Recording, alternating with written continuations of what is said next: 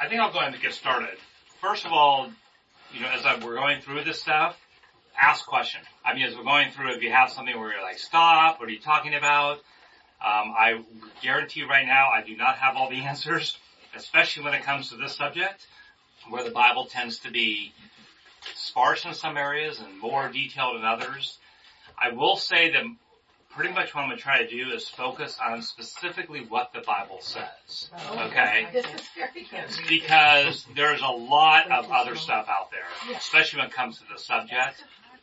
The other thing though is there's not just a lot of stuff in the culture about it, but there's also a lot of um, apocalyptic writings that were very popular in the day of Jesus that do add Oh, and talk more about some of this stuff. Um, I'm even going to try to keep that out. I'm going to try to keep as much as I can to what we see the Bible says. Although some of that gets filled out, but we don't really know if it's inspired or what people are, or people are just filling things in like we might want to. Um, so I'm really going to try to, I think my goal here is to take us through sort of a survey of what the Old and New Testament says. And what I especially want to do is make sure we have time to talk actually about spiritual warfare. So I first want to lay out what are, if we say spiritual warfare, warfare against what? okay. Um, so that's what I want to sort of set out first is what, what does the Bible say about those types of things in the Old and New Testament?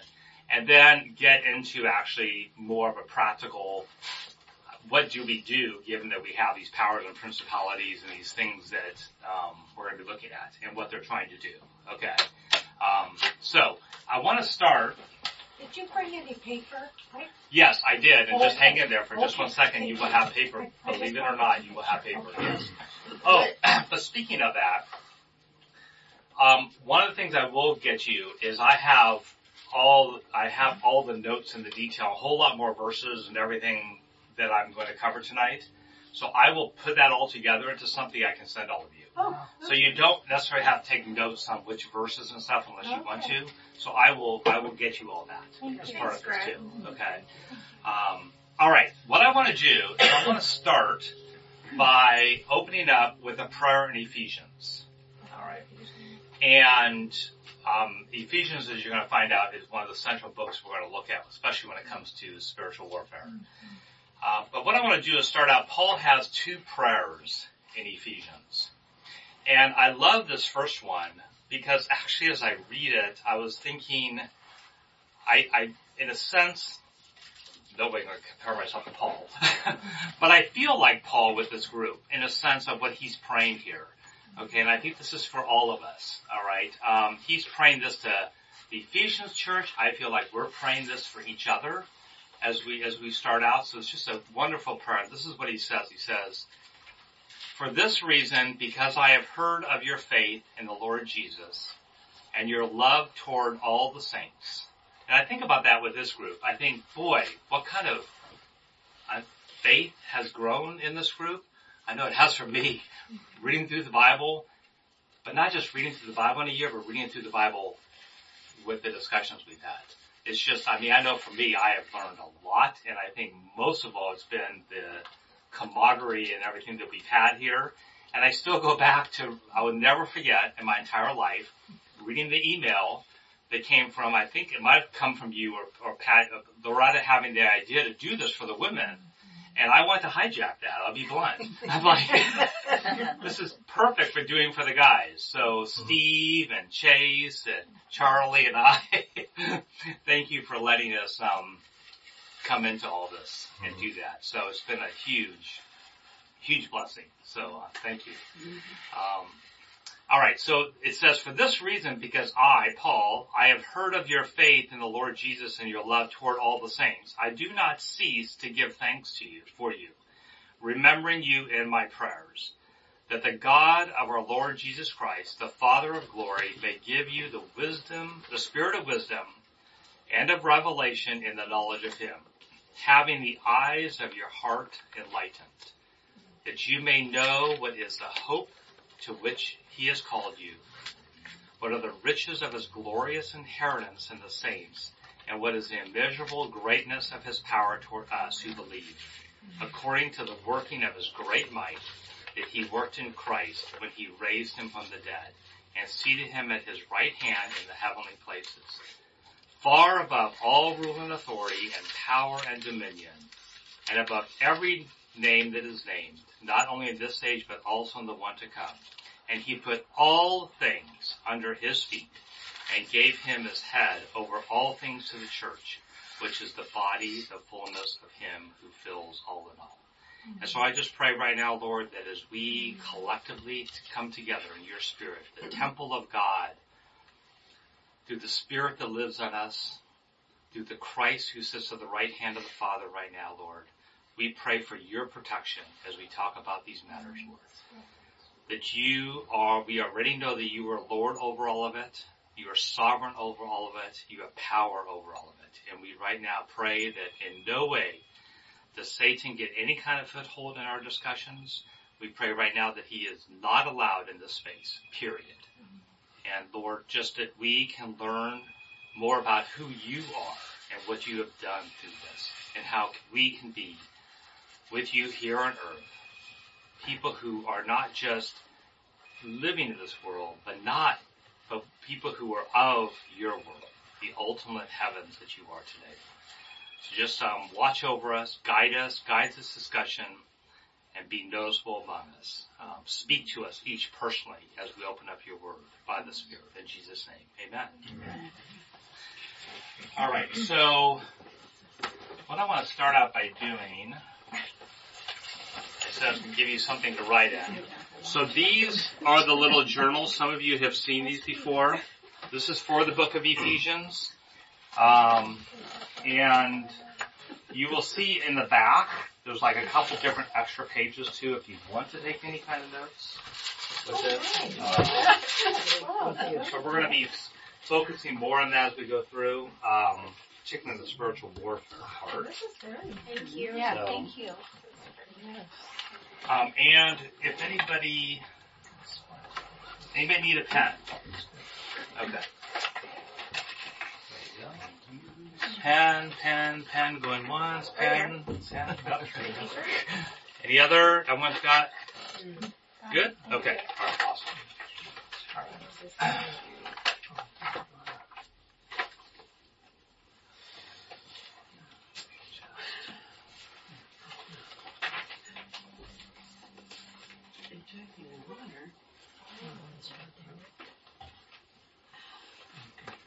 Wi-Fi here? Yeah.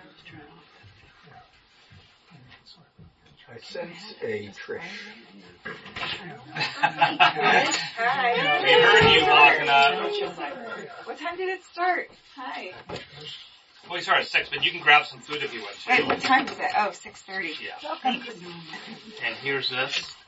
Feel free to grab pizza. Hi. I know. Okay. Okay. Um, Is there any way to get on the Wi-Fi? I'm fine. I yes. know. So um, go to Church by the Sea. I did, but it, it's not allowing me to type in anything. For the password? I mean, it's not. Yeah. You clicked the not the guest one. name for Oh, don't go to Don't do. guest. Don't go to guest. Oh, that's the problem. Yeah. Okay. Church by the sea. Thank you. Thank you, Rick. This is amazing. You have done. I just, we. Thank you. Amazing. Oh, okay. And what's the password? Uh, little, all small letters. Little zero. Not like a zero, like the number zero. Okay. Um, church. L-I-T-T-L, little. The word zero? No. Oh, The, num, the, The- num, the okay. number zero. Yeah. Little zero. Little zero church. All small letters. Yeah. Okay. Oh, it's not served here? Hmm? It's not served here? It is for the guest, Okay. but she's special. She can get, she gets some little one. I never forget that one. I always forget that one. Want some water? Yes, please. Yeah. Perfect. Okay. Um, so I want you guys to look, first of all, as sort of the focus as we're going to go through these, as we go through these scriptures and we take a look at the subject. Um, what really came to my mind first is a very well-known verse. Okay, a known passage that many of you have probably heard before. But I want us to just read this, and I want to talk about it in context of what we're going to be talking about. So, does someone want to read? So at the beginning here, this is Romans 8, 31 through 39. Um, who wants to read it? I'll read it. Okay, why don't you go ahead? Okay. If God is for us, who can be against us? He who did not spare his own son, but gave him up for us all, how will he not also with him graciously give us all things? Who shall bring any charge against God's elect? It is God who justifies. Who is to condemn? Christ Jesus is the one who died, more than that, who was raised, and who is at the right hand of God, who indeed is interceding for us. Who shall separate us from the love of Christ? Shall tribulation, or distress, Mhm. or persecution, or famine, or nakedness, or danger, or sword? As it is written, For your sake we are being killed all the day long. We are regarded as sheep to be slaughtered. No, in all these things we are more than conquerors through him who loved us. For I am sure that neither death, nor life, nor angels, nor rulers, nor things present, nor things to come, nor powers, nor height, nor depth, nor anything else in all creation will be able to separate us from the love of God in Christ Jesus our Lord. All of God's people said. Amen. So you know you hear this. This, I mean, this is a, I mean, we could call this a great promise. It's a great truth of scripture. That nothing will separate us. Okay? And, but when you hear that, I wonder, do you ever feel like there is things that separate you from God? Yours. You know, what, what do you, when you think about it, what, I mean, what separates you? Because so we, we hear this Sin. promise, but go ahead, what? Sin. Sin, be specific. Vice. Hmm? Vices. Vices, okay, alright. What else, what else separates us Going from your own way. the love of God? Hmm? Going your own way. Going your own way. right. Doubt? Da- oh good, doubt. I like that. Fear. Fear, fear, alright. Think about the Well, things that just the separate world, just the world. I mean, you forget about God. You just get caught up in mm-hmm. whatever you're doing. Yeah, okay. Debauchery. Debauchery. Yeah. So here you have where we have the scripture and we can read the scripture. We can claim the scripture and we can say this is true, which it is absolutely true. But when you think about it, our lives are constantly having things that are trying to separate us from God, to keep us from God. And I think if the, one of the number one reasons why we're going to be talking about the subject today is because ultimately these powers and principalities, there are forces, there are beings, there are things not just our sin, okay, not just going our own way, not just our own fears and our doubts, but there are forces that are trying to separate us from God. Mm-hmm. But Christ says nothing can separate us. So it really brings up the idea, I mean the thought of, okay, so if nothing can separate us, but we feel like we're separated, how do we close that gap? How do we when we know and we feel that separation, we feel we're not really living this way, how do we close that gap? Okay, and that's part of the reason why we want to really talk about this subject, because ultimately, what I would say these forces and everything is trying to do is it's trying to get us away from the presence of God. It's trying to say, no, God really doesn't love you. No, God really is not here. Because we don't see God, right? And we don't see these forces either but he's trying to separate us from that. And so the apostle Paul wrote Ephesians in large part to try to say, what should we do? Okay, to really say, here's a book I'm writing to the Ephesians, and they were struggling with this. How do we not be separated from God who promises us that there is no separation? And what Paul does is he really covers in Ephesians a lot of this, a lot of stuff here in detail of what we just read in Romans about claiming who Jesus is, what he's done on the cross, what he has done for us. But what happens at the very end of Ephesians is Paul says, these are all the truths, but there needs to be something else. we need to participate in that. We need to do something. Just sitting here going, I'm going to claim these for this, doesn't erase that separation we feel from God. Alright. And so ultimately it comes down to, are we actively in a relationship with God? Alright. Versus just knowing what the truth is. Alright. And probably the way that I think about that is in fact in Ephesians, Paul uses marriage actually as a met, not as a metaphor for what Jesus has done with Christ and the church, but basically says the ultimate reality is Christ and his bride, the church. We're in, I don't know if you guys know about this, but all of us as believers are married to Christ. We are the church, we are the bride, the church, and we are in a marriage relationship, not like a human relationship, but a marriage relationship in which are those of us who are married, that marriage relationship reflects ultimately what Christ is for the church. Commitment. Commitment, well, and that's what I'm bringing up in this sense. So if you think about it, for those of you, either if you're married and even if you're not, if you've had relations with anybody, you can sort of get to get this. But so I was thinking like with my wife, um, just the other day, after going, I mean, I was sick for like a week and, um, you know, we both live, so we have a one bedroom condo and she works in that, in the living area the whole time. So my wife is always home. Michelle's always home 100% of the time, alright? And a lot of times if I'm not here, then I'm also home too. But it was interesting, she came up to me the other day and she goes, I just feel like we're just like two ships passing in the night.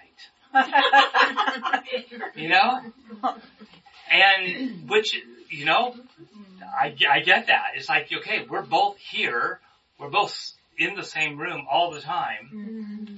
but she feels that way, mm-hmm. alright? And I think that's a different, that's in a lot of ways a reflection of what happens with Jesus. Is that we are married to Him. We are in a relationship with Christ. We have been saved. We've been reconciled with Jesus. The relationship exists. Like I can say, I am married to Michelle. That is a fact. That is a truth. Alright? But if I don't act on that to keep that relationship going, I can still be married, but not be in a relationship of marriage. Alright? So, both have to happen. So we can a lot of times claim truth and I can just go, well, well honey, I'm here all the time. You know? I mean, well, I don't see why you feel that way. I mean, I'm here. Okay? But why does she feel that way? Because we're not really communicating, okay? Or we're just sort of doing our own thing. So if you think about it, that's very much like where our relationship with Christ is, is we can say, yes, we have this relationship where we're saved by faith, but we have a part that we have to do to keep that relationship going. Mm-hmm. And a lot of times the reason why we feel separated from God is because we don't, we, we're not keeping that relationship going. Mm-hmm. Alright? And part of as we go through this today is really saying, how do we keep that relationship going? How do we make sure that we can actually know that Jesus isn't like Michelle going, I saved you. You're mine for eternity.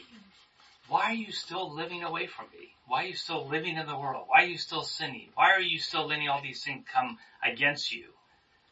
Yes, we've got this relationship that we're saved, but are we living that out in the sense of actually actively being in relationship with Christ? And with, as opposed to like a marriage relationship where it could be both either person, the thing with Jesus is he is always there for us.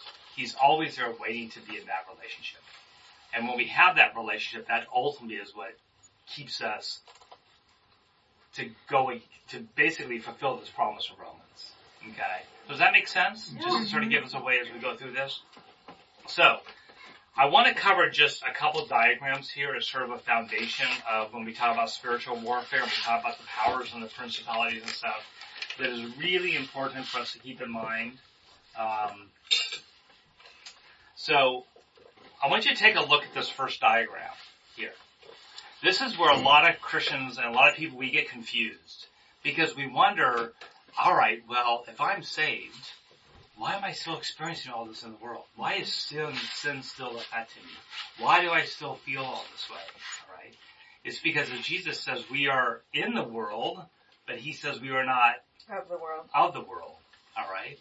And so we are living in a time right now, a very, a very precarious time, which we have been since Jesus died on the cross, even before then, where there's this clash of these two ages that are going on.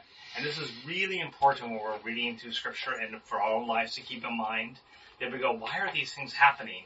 Well, they're happening because we are still living in what's called the present evil age. Alright? So if you look down there, this present evil age is something that, that is the description that actually the apostle Paul gives. We are still living in this age where there is a tension between this world and the age to come or the kingdom that we also belong to right now. Alright. So we are literally like people torn into being pushed between these two worlds. And the way that, I'll just read a couple verses, the way that Paul puts it in Ephesians says, look carefully then how you walk, not as unwise but as wise, making the best use of your time, because the days are evil. Mm-hmm. Okay. It's, I'll be blunt, it's not that today is any more evil than 2,000 years ago. Mm-hmm. The days are evil. Mm-hmm. I mean, that is a period in which we live in. And then in Colossians it says, Jesus has delivered us from the domain of darkness, which is down here. He is, he is, and I, and I'll, and I'll give you guys these verses later, so I'll just read them right now. Um, domain of darkness and transferred us, us up to the kingdom of his beloved son. Alright? In whom we have redemption, the forgiveness of our sins. So when we were saved, when we put our faith in Christ, we no longer live just down here. We now live between these two worlds. Alright. And both of them are going on at the same time. And I did, I remember I did a sermon for this little church when I was in Colorado Springs on Colossians 3, 1 through 4. Because it talks about where is our reality as Christians today. And this is what Colossians 3 says. It says, if then you were raised with Christ, so all of us were raised with Christ, seek the things that are above in Christ's world, alright, where Christ is, because this is where Jesus is actively today, seated at the right hand. Set your minds on things that are above, not on things that are on the earth. Are you guys, all of you doing that today? okay. Um, for you have died and your life is hidden with Christ in God. When Christ who is your life appears, then you also appear with him in glory. In essence, what Jesus is saying, whether we experience it or not, mm-hmm. is that when we put our faith in Christ, we are literally now raised with him living in the heavenly realm. You probably don't feel that, but the reality is spiritually we are actually with Christ today in that realm. Alright. And so we have this tension between living with Him, which ultimately we will live with Him forever, physically, and the tension of the world below. Yeah, uh-huh. I don't know um, if I can ask this right. You can. So, um, well, I, so does that mean that that part of that he- heavenly realm has to do with the beings that are in that heavenly realm? Yes, it does. So, Very good. okay. Well, that's a great question. In fact, I'll just answer that for right now because we're going to hit more of this. Is who is up here? At the very top, there is Christ sitting at the right hand of the Father, literally today. Alright? He sits at the right hand of the Father, Hebrews says, interceding for us. There is this evil, there's this, the world down here. You are right. In between these is sort of like a hierarchy of other beings, which we're going to look at. Alright? It's not just God by himself with Jesus.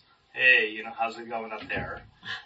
But there is a whole host of beings mm-hmm. that are for and against God, as we'll learn.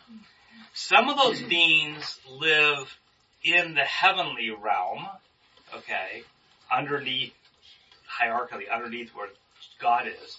And some of those beings, like demons, live more within the earthly realm. Mm-hmm. Alright? And so you are right. There are beings in here, which we're going to talk about.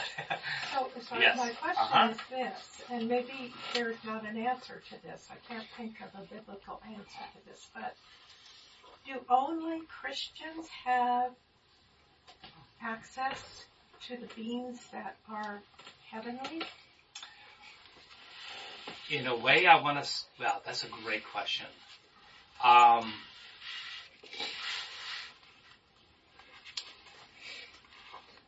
when you say that we have access to, Well, or they have access to us. yes, maybe so that might. So it's uh-huh. both ways. And let's say when they have access to us, mm-hmm. okay, those beings have access to us, But only okay. Christian. I, I guess my question. Christian or is- not.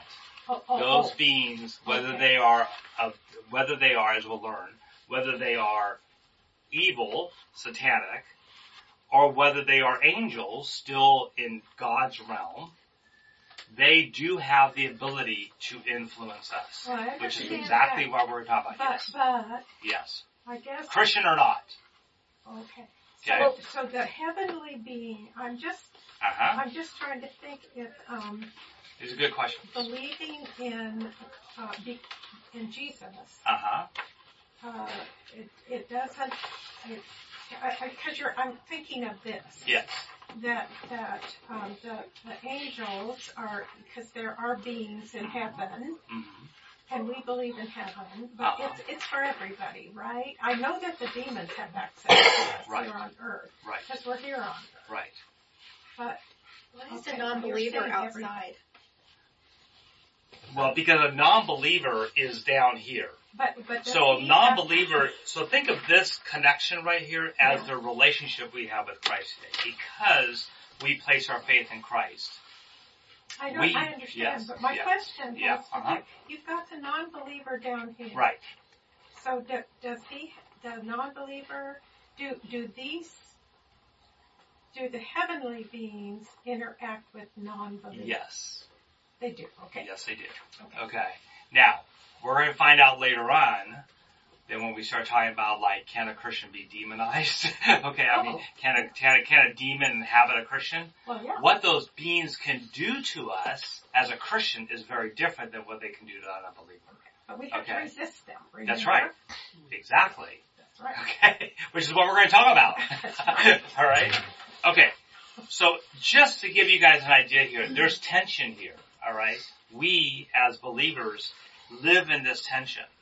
So in some ways, I'm going to say that can be in a weird way comforting to know if you go, I think I'm going crazy because I, all this stuff is going on. Well, it's going on because it's the reality of the world right now. The reality is we live in this space and we live there until we either die now or until Jesus comes again. All right. And So when we, Jesus was here, he lived with those demons. yes, he did. I mean, he was very aware of that. That's right. Exactly. Okay. So, all right. Any other questions? Okay. Yes. Uh-huh. So there was a hierarchy Yes. of uh, people in the above who also are, live on the earth. Are there heavenly beings that live only in heaven and Yes. do not exist on earth? So hold that question. the other? You gotta go I right didn't there. hear his question. Can I hear No, it go again? ahead. Go ahead. Go ahead and ask the question again. Are there beings who live only in heaven and don't live on earth at any way, Mhm. and the other way around? Yeah, we're going to talk about that. We'll talk about that. Okay. Such good stuff, Greg. The last thing before we actually get into some of this stuff, more detail, is I want you to take a look at these three diagrams right here in the middle. Mm-hmm. I put those here because this is where, as Christians, we can get off base. there are three in, three general things that influence our lives. All right, causing us to separate or causing us to not feel connected with God or to separate us from God. Three influences: the world. I'm talking about what we put out, but the world, sin, and Satan and the demons. Okay, the evil spirits. Those three things work against us to try to separate us from God. Alright? It's important we don't try in our lives Oh, to overemphasize one versus another. At different times, in fact, a lot of times you might not even know the, the difference. In fact, you can see that, the, like almost like a Venn diagram, they sort of connect. So, if you look at the one on the left, all that doesn't really look all that great. It's, it's pretty, it's pretty even. Okay, you have the world, the flesh, and the devil as three ways, the things that influence us to keep us separated from God. Mm-hmm. But what can happen a lot of times within, I'll be blunt, within the Christian church is there can be too much emphasis on one thing versus another. In fact, I think, I don't know, I think maybe the reason why we're even doing this discussion right now is, is I think in our Bible recap, I forget who did it, sort of raised the question as we got into the New Testament. Why don't we talk about this more at church? I did. okay, alright? Yep. Well, the reality is we should, mm-hmm. and we really should be talking about all of them. Okay, and different churches are going to have mm-hmm. different emphasis at different times. So that's not really a criticism of Little Church. It's just that the, all these need to be part of our discussions. All right. So maybe at one time, maybe Jeff, you know, at one time will give a sermon series on Satan. Okay, he's done different sermon series where he focuses more on one of these realms than another. But with us as Christians, we always need to keep an awareness that these three things influence us, and we don't necessarily, we can't necessarily always distinguish, oh, that was sin, or that was the devil, or that was the world, because a lot of times the way they influence us are all sort of mixed up. Alright? Mm-hmm. But what we don't want to do is get too heavy on, like one thing we might get too heavy in is going, it's just all sin, it's all sin, it's all sin, it's all me, it's all sin, I'm just in mm-hmm. sin, okay? And not Condemning. realizing, yeah, Yeah. yeah, and not realizing there are evil influences on us, that the world is affecting us, mm-hmm. okay? Or, what happens in some areas of the Christian faith, the Christian church, I say that very generally, is you have this huge, you guys maybe have a huge emphasis on everything is demonic. Yes. Alright? Mm-hmm. There's a demon in that food. There's a demon in this here. There's demons in everybody and everything that you have, or you have sniffling or you have a headache. It's a demon. And they want to exercise you of that demon. And I have to say, I, I've been to some conferences and been to some things where that is exactly what happens. There's this huge overemphasis of the demonic. And then pretty soon all you're doing is you're focusing on Satan and you're not focusing on Christ, who's the one who gives us victory over that. So it's really just for us to be aware that those things always need, you need to keep all those things in mind. If you're saying something's affecting me, it might be one or the other, it might be all three working together. And by the way, I will say, Satan and the demons will work through all those means. He- works through the world. He works through our sin. He works through his demons. Yeah. Um, it's interesting you say it like that because I've never heard of a church like talking about the devil so much So that was their focus. I never heard that. Oh, before. But, yeah. but say that last sentence, Trish. That that became their focus. Mhm. Like they talked about it so much that it. That's what, well, you rephrase it because I don't want to talk for you if they're interested. No, but that's you.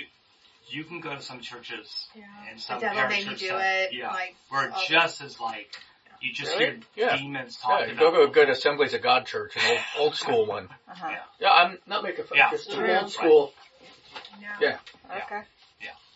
Although What's the I, difference? I Sorry. went to an assembly of God church for a long time and they did. I did too. it's I did by, too, but I went to a like more refined one. But some of the ones I went to in Texas, and sometimes you just you just meet believers who will overemphasize one versus the other too. Okay, and so just be aware of that. You know that all three are going are being influenced. Yeah. Greg, I have a question. Can the world influence me without it being prompted by the devil? So, Yes. okay. So I could have, and your point is then, I could have a worldly influence that mm-hmm. is stumbling me. Absolutely. I can have a fleshly that is stumbling me. Mm-hmm. But both of those are not influenced by Satan.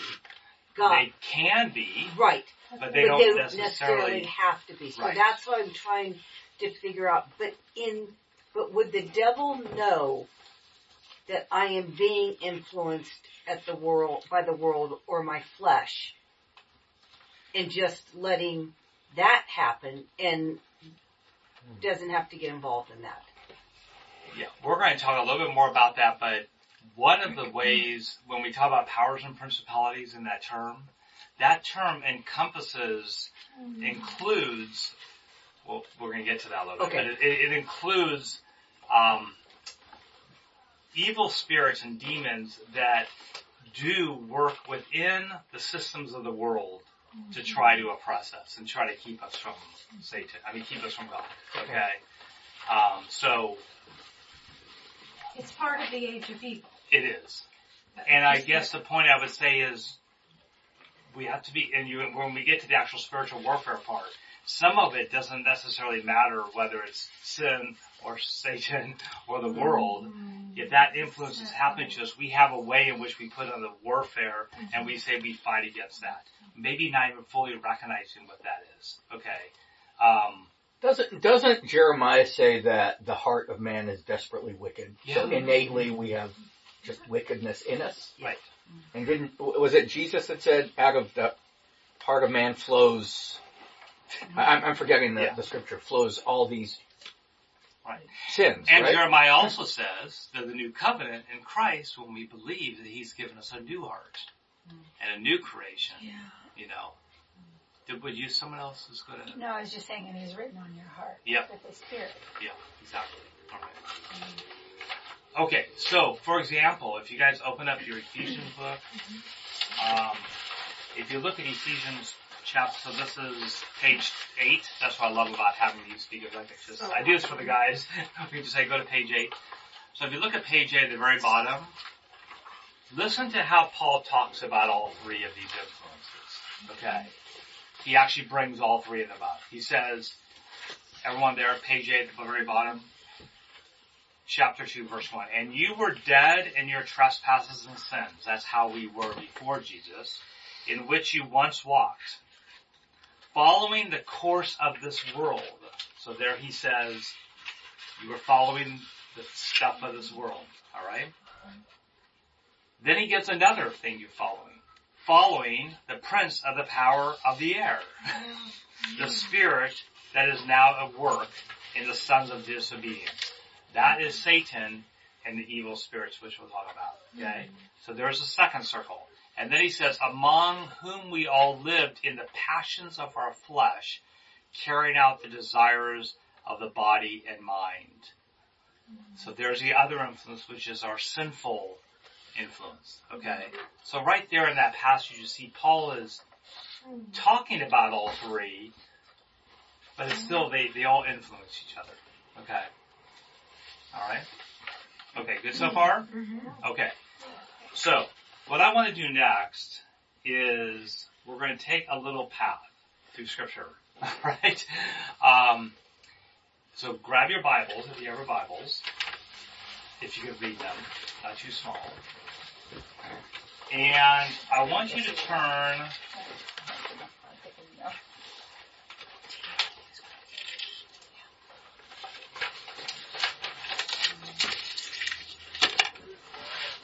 When you turn to Psalm 89,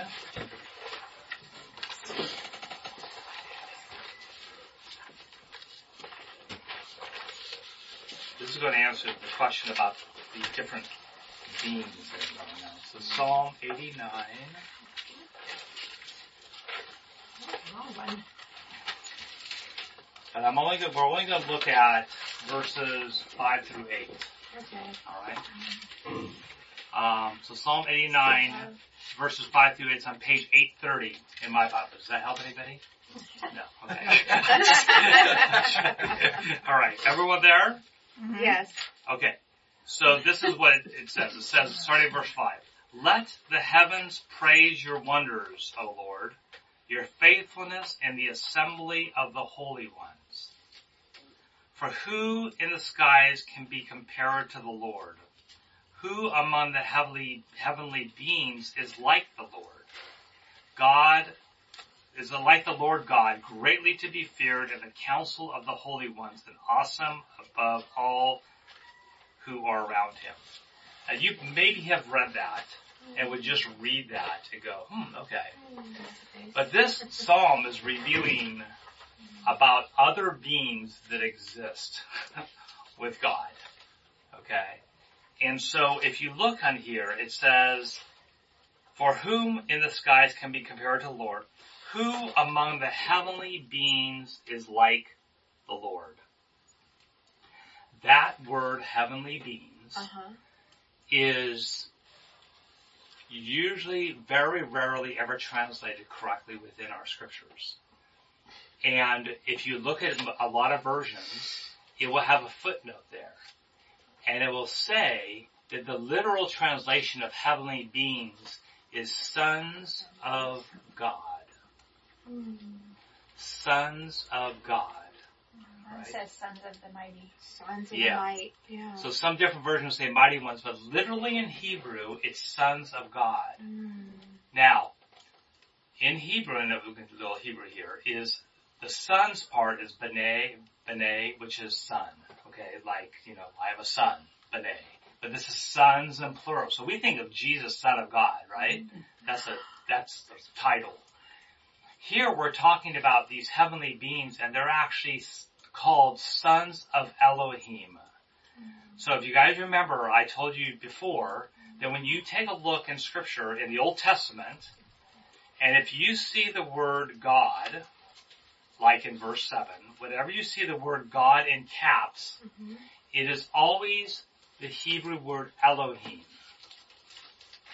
Here's the problem.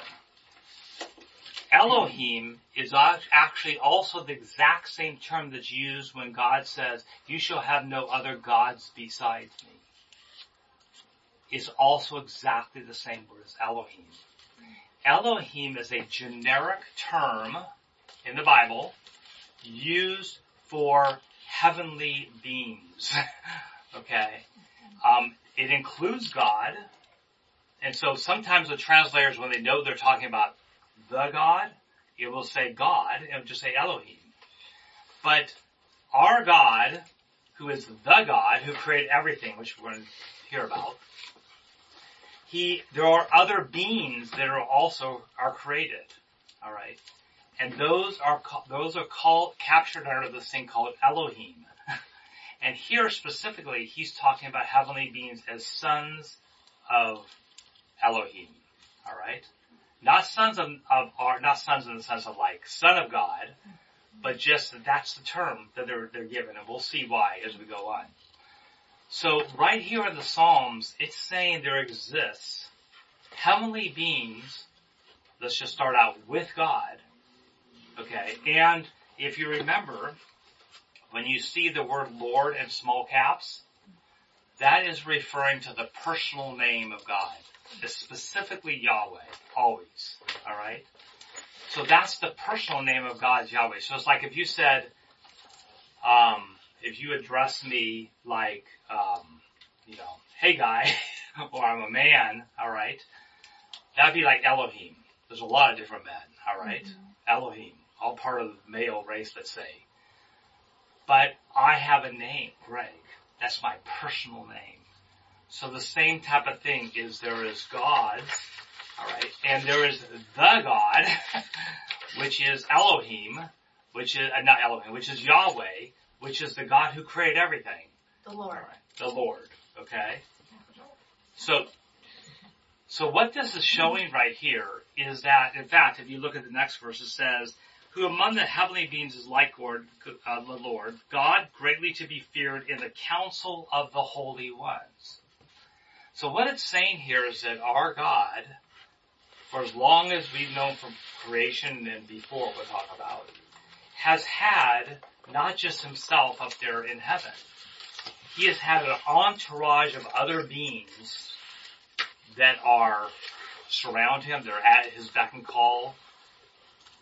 Countless number. All right. Oh, thousands and thousands. Yeah, thousands. In fact, the Bible says tens of thousands. It uses a number that says basically we can't count them. All right. And those are our angels.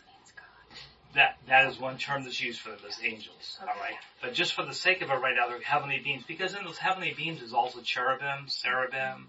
There's other beings too. Most of them are probably what we would normally call angels. All right. So you have to keep that in mind that we mostly don't think that way. That we mostly think God's up there. We mostly don't think that He actually always has a whole council of other beings that are with Him. That He that they they do different things, which we'll talk about. okay, um, but they're always there. Alright. And from the opening pages of scripture, they have always been there. There is nothing in scripture that ever says, and God created these other beings. Alright. So we did, we never hear that they were created by God, but we know they are created by God. In other words, the creatures. Alright. They were created by God. We just, as we're going to find out in a minute, they were created before our creation account. before God said, They were there. when and I create the world now and us as humans. Before that, this God existed with his beings. Alright? At some point he created those beings, but we, he's never tells us when that happens. Okay? Make sense so far? Mm-hmm. Alright, because that keeps in mind because we have to understand that when we think about evil and Satan and everything, we have to understand there's always been this holy council of beings that are surrounding God. Alright? So if you turn to Genesis 1, and feel free to ask questions as we go along. So we turn to Genesis 1. I want you to just, so that's, um, page one in your Bible. um, the same. I want you to look at um, uh, 126.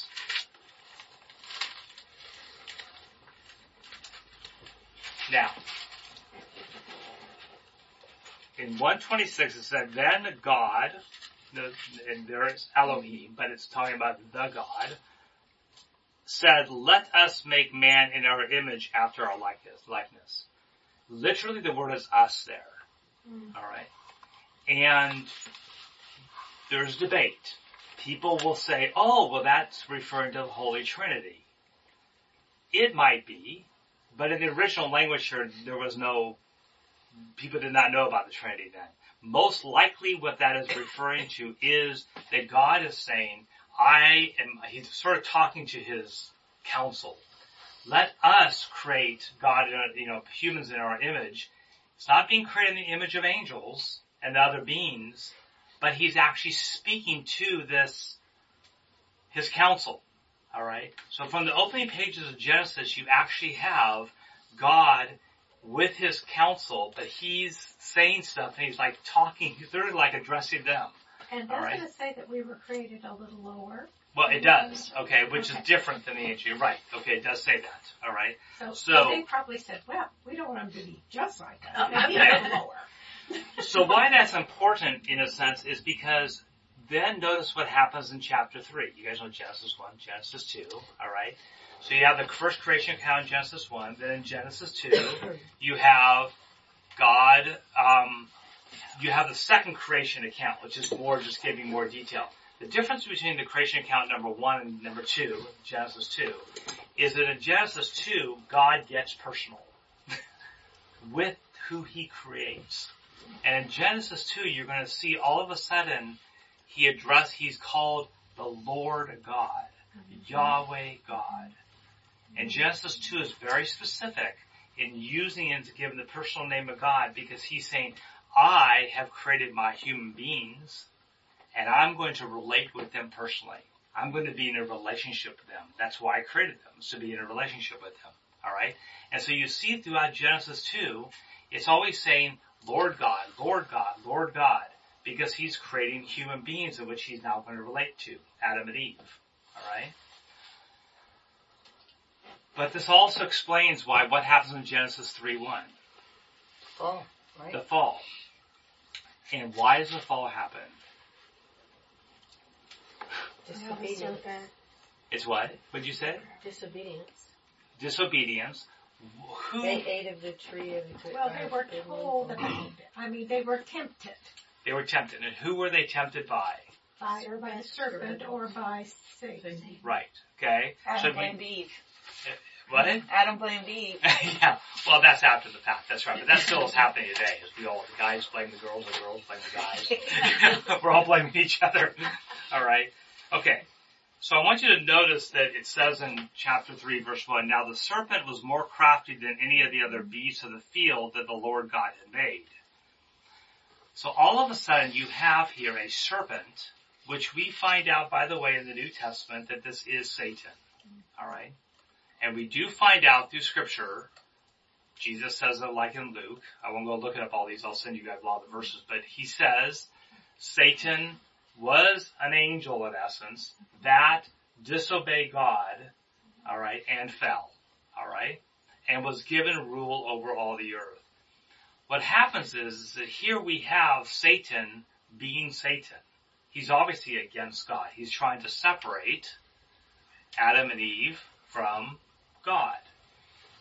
Well, And he's still allowed to live in heaven or well, Eden, wherever. yeah, he's in he's in that space Right. that we talked about. All right, and he can sort of go in and out of that space. But it's like, well, where did he come from?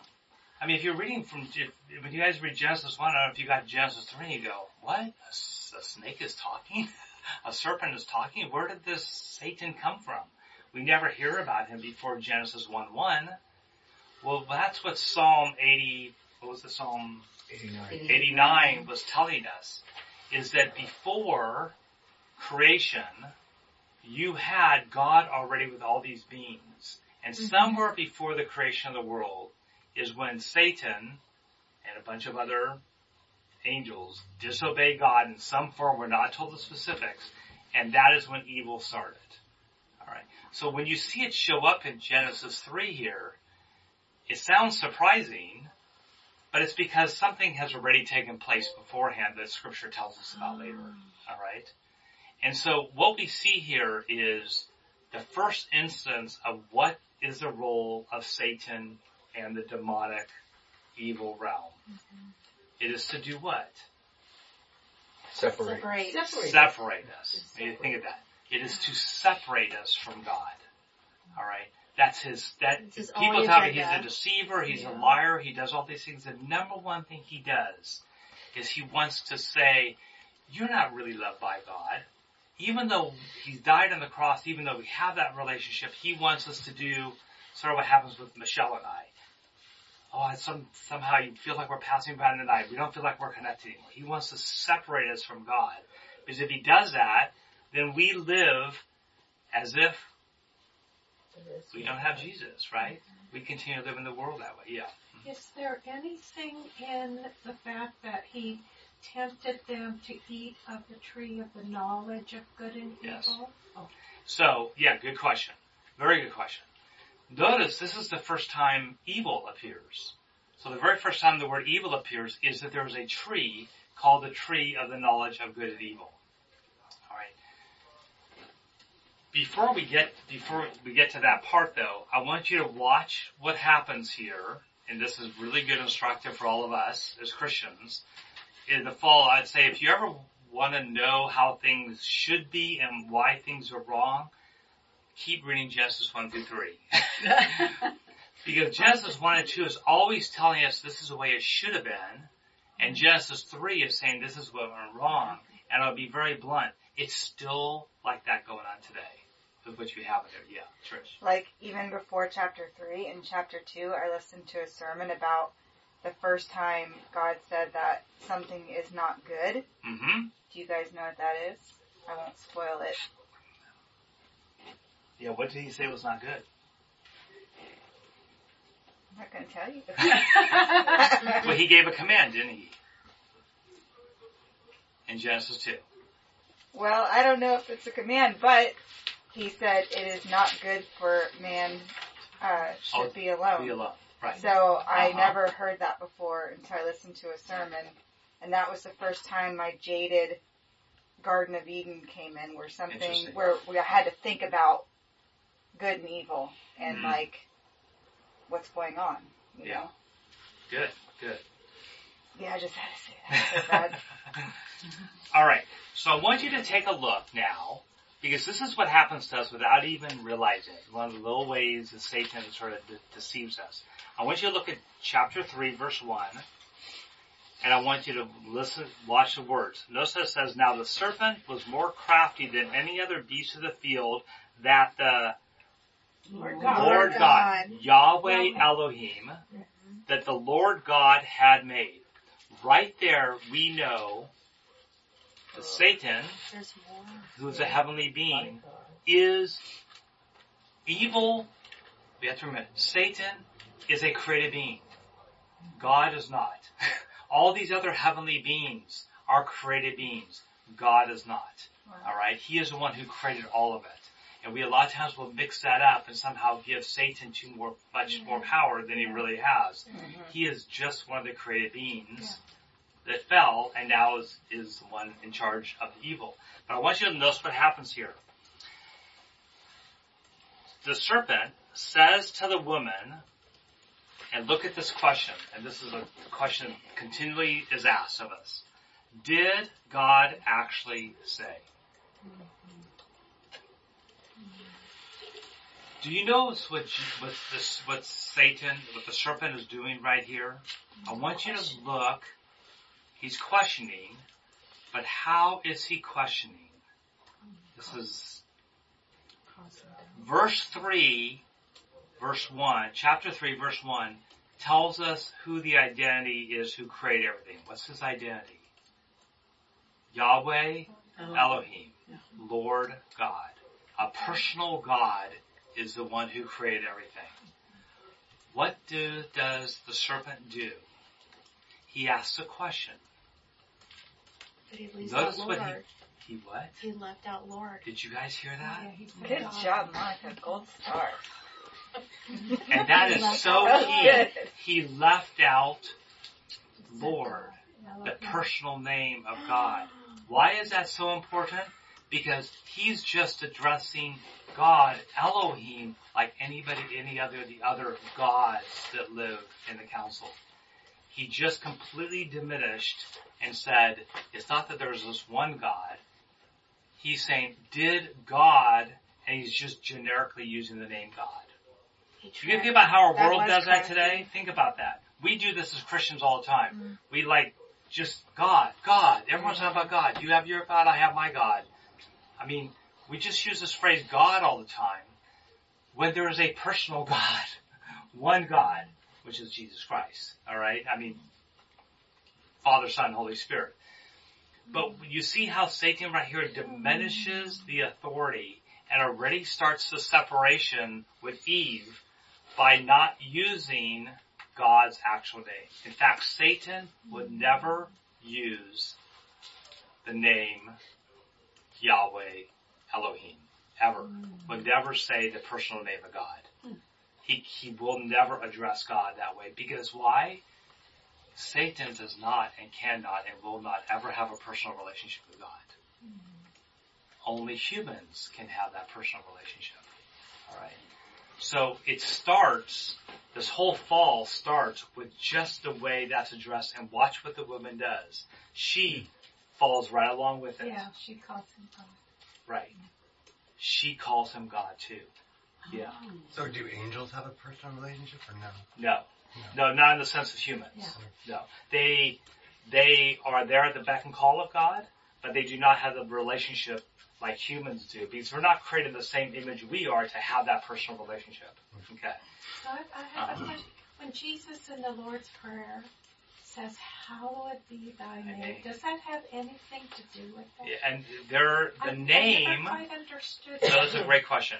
When in the New Testament, when you hear the word the name, Yeah. that is a personal way of talking to, of relating to God. That's calling God from a, that's addressing God personally. I call you by a name, you call me by a But name. that's very important. Alright. important. It is important. Alright. Because it's called by that name. Yeah, So Loretta. Greg, prior to Adam and Eve being formed, there was clearly evil in Yes. the spiritual world. Exactly. At some point, they had already fallen. He had his own legion. Yep. Um, and so when Adam and Eve were created, they were ready to jump in and test them. Yep. Because their evil had, or I mean, we don't know how long. It could be whatever millions Right. of years or whatever. Right. But it had already occurred when they rebuffed God as God. Exactly. Okay. Alright. What do you mean they were ready? Well, because we know that Satan was ready. uh, He didn't need to go get his legions to help um, tempt Adam and Eve. He he didn't fall the day before, from what we can tell.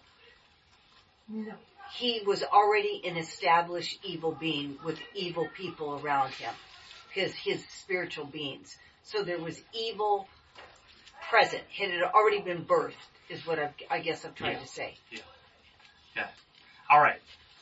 So I want you to just notice that Eve goes along with that. All of a sudden, God is not personal anymore. And that happens to us. We can very easily all of a sudden start treating God as like this third person that, oh, there's God up there. And forget that we have this personal relationship with God that He's calling us to be part of. Okay. Um, so you see this start happening right here between, and there's a whole lot of stuff that happens in this thing. You know, Eve, um, Satan tries to talk, Eve, I sort of buys in and she adds to what God says, she takes away what God said. There's a whole lot of dynamic that goes on within this. But ultimately, so here's a question for you. Where's Adam in all this? He's there with her. He's what? He's there. He's where? Say it again. He's right there. With her. Do you guys get that? Because I never thought that. Adam, it literally says it, okay? Um, okay, so it says in verse um, 8, okay, well she took it from its fruit and ate, and what does she do? She also gave some to her husband who was Behind her. with her, With her. okay? He's there witnessing the whole thing. Exactly, and what was he doing? Observing, Keeping taking part. his mouth shut, Right. doing nothing. Observing. just people like sitting there going, let it happen. You forget that. That was good. You My know, husband- I mean, seriously, Supervising. pe- people will Yeah. sometimes say, oh, the woman's the one who sinned, and I'm like, He's where there. was the man? He was Yeah. right there with her and didn't do a Darn thing. darn thing. Thank you. okay? Talk about culp- culpability right there. And he was the one that ultimately, obviously, God gave the command about the trees to. So, if nothing else, we, Eve is held accountable for knowing what God said, which is what trees to eat and which not. But Adam, even more so, and he does nothing. Alright? So, here's my question. What should have happened here? Let's go right back to the very beginning. They should have resisted. He Okay. should have stuck up for her. Okay, he should have stuck up for her. What would have stopped sin at this point? What would have stopped sin at this point? Yes, Trish. If they didn't think about it the days before. Okay, if what? Like, you You know, I mean mean, they say sin starts with like the thoughts and then you're like Okay. looking at the tree and you, you know, you, you go to the tree and then he follows her to the tree, you know, so it kind of has a, a progression. Okay. What stops us from sinning? What stops us from the influence of the world? What stops us from Oh, he the influence of Satan? Christ When or God. We God. start thinking about God. Right. Again, what, what is, what does Satan wants to do? He wants to Separate separate us. us. So you So, draw closer. as you How draw do we closer not, how do we go against that, those influences of the world, sin and Satan? We, Draw Abide. closer to God. we do what? Draw closer to God. Okay. Act, So I mean, how, intentionally. so how would sin have been prevented here? What should have If- Eve if and Adam would- have Adam done? should have been closer to God. God. If she would have Resisted said, God said not to eat of this tree, and Just we said truth. are not going So to. she, so she could have done that. Mm-hmm. Okay. She could have. Go back to my question. What should Adam and Eve have done when that serpent came and asked them the question? What I should know they now. have done? Talk to. Talk to God. Did you hear her? Mm-hmm. Talk to God. We'll get Where back to is you. where is where is God? There. He's there. Right there. Very Right good. You guys are good. Okay? Exactly. And didn't when they heard the anywhere to sound to And right when there. they heard the sound of the Lord God, verse 8, walking in the garden. In the garden with Adam and Eve was not just the serpent. More importantly, God was God was there. Lord God. The That's Lord like God. The temptation personal in a God who created them. I never thought about that. Okay. What would have stopped sin? Yeah, it would have been great if the man talked. Absolutely. Okay? Stuck up He's for his like, wife. But the most important thing to realize here is what would have stopped sin is for them to turn around and go be in the presence of God. Because if they, when they're in the presence of God, they cannot fall into sin. They cannot be influenced by the world. They cannot have Satan. Because when you have God's, when you're in the presence of God, this doesn't happen. Alright? You're protected from that. So right here you see in this little story, Never you see this, it's like, how do we prevent ourselves? We get in the but I presence want to of say God. Something because Uh-huh. when Jesus was tempted, he used God's words That's right. back to him. Exactly. And I think that one of the things they could have done is just used God's words back to Satan and just said, God said that we can eat of everything except for this one.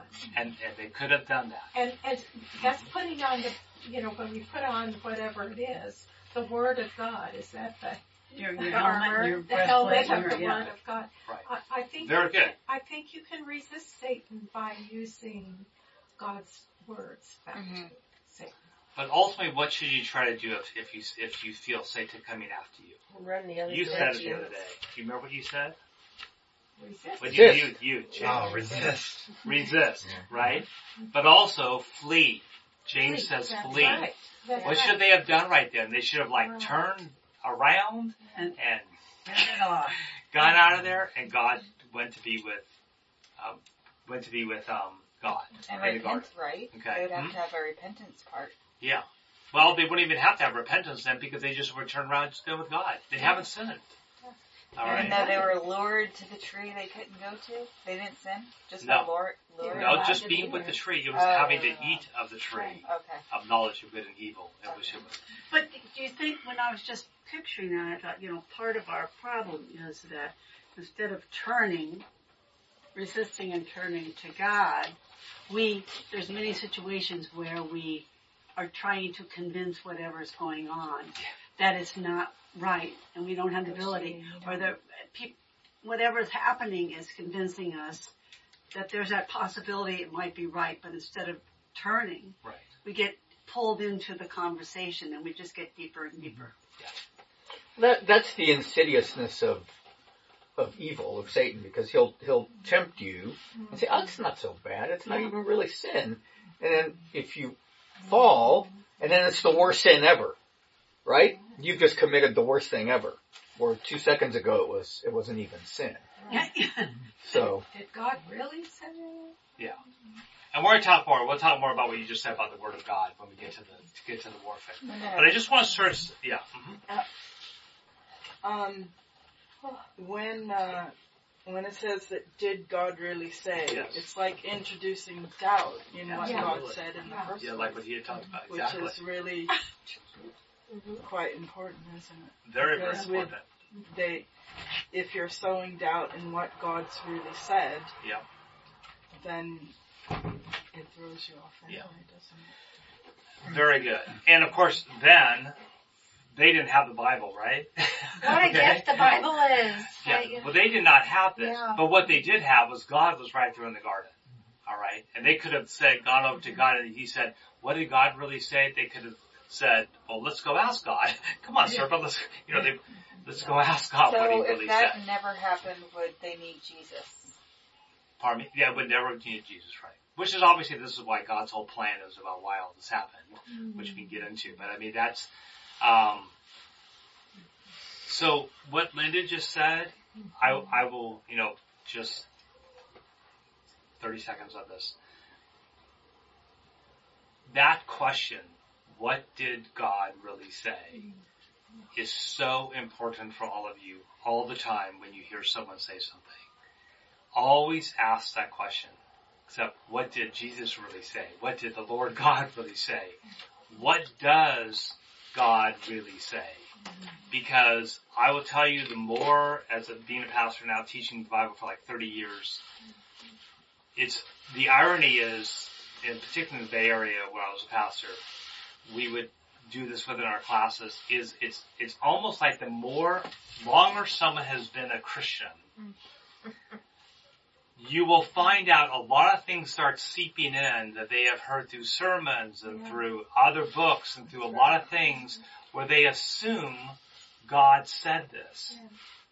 When the Bible never did say that. Or the Bible says something entirely different.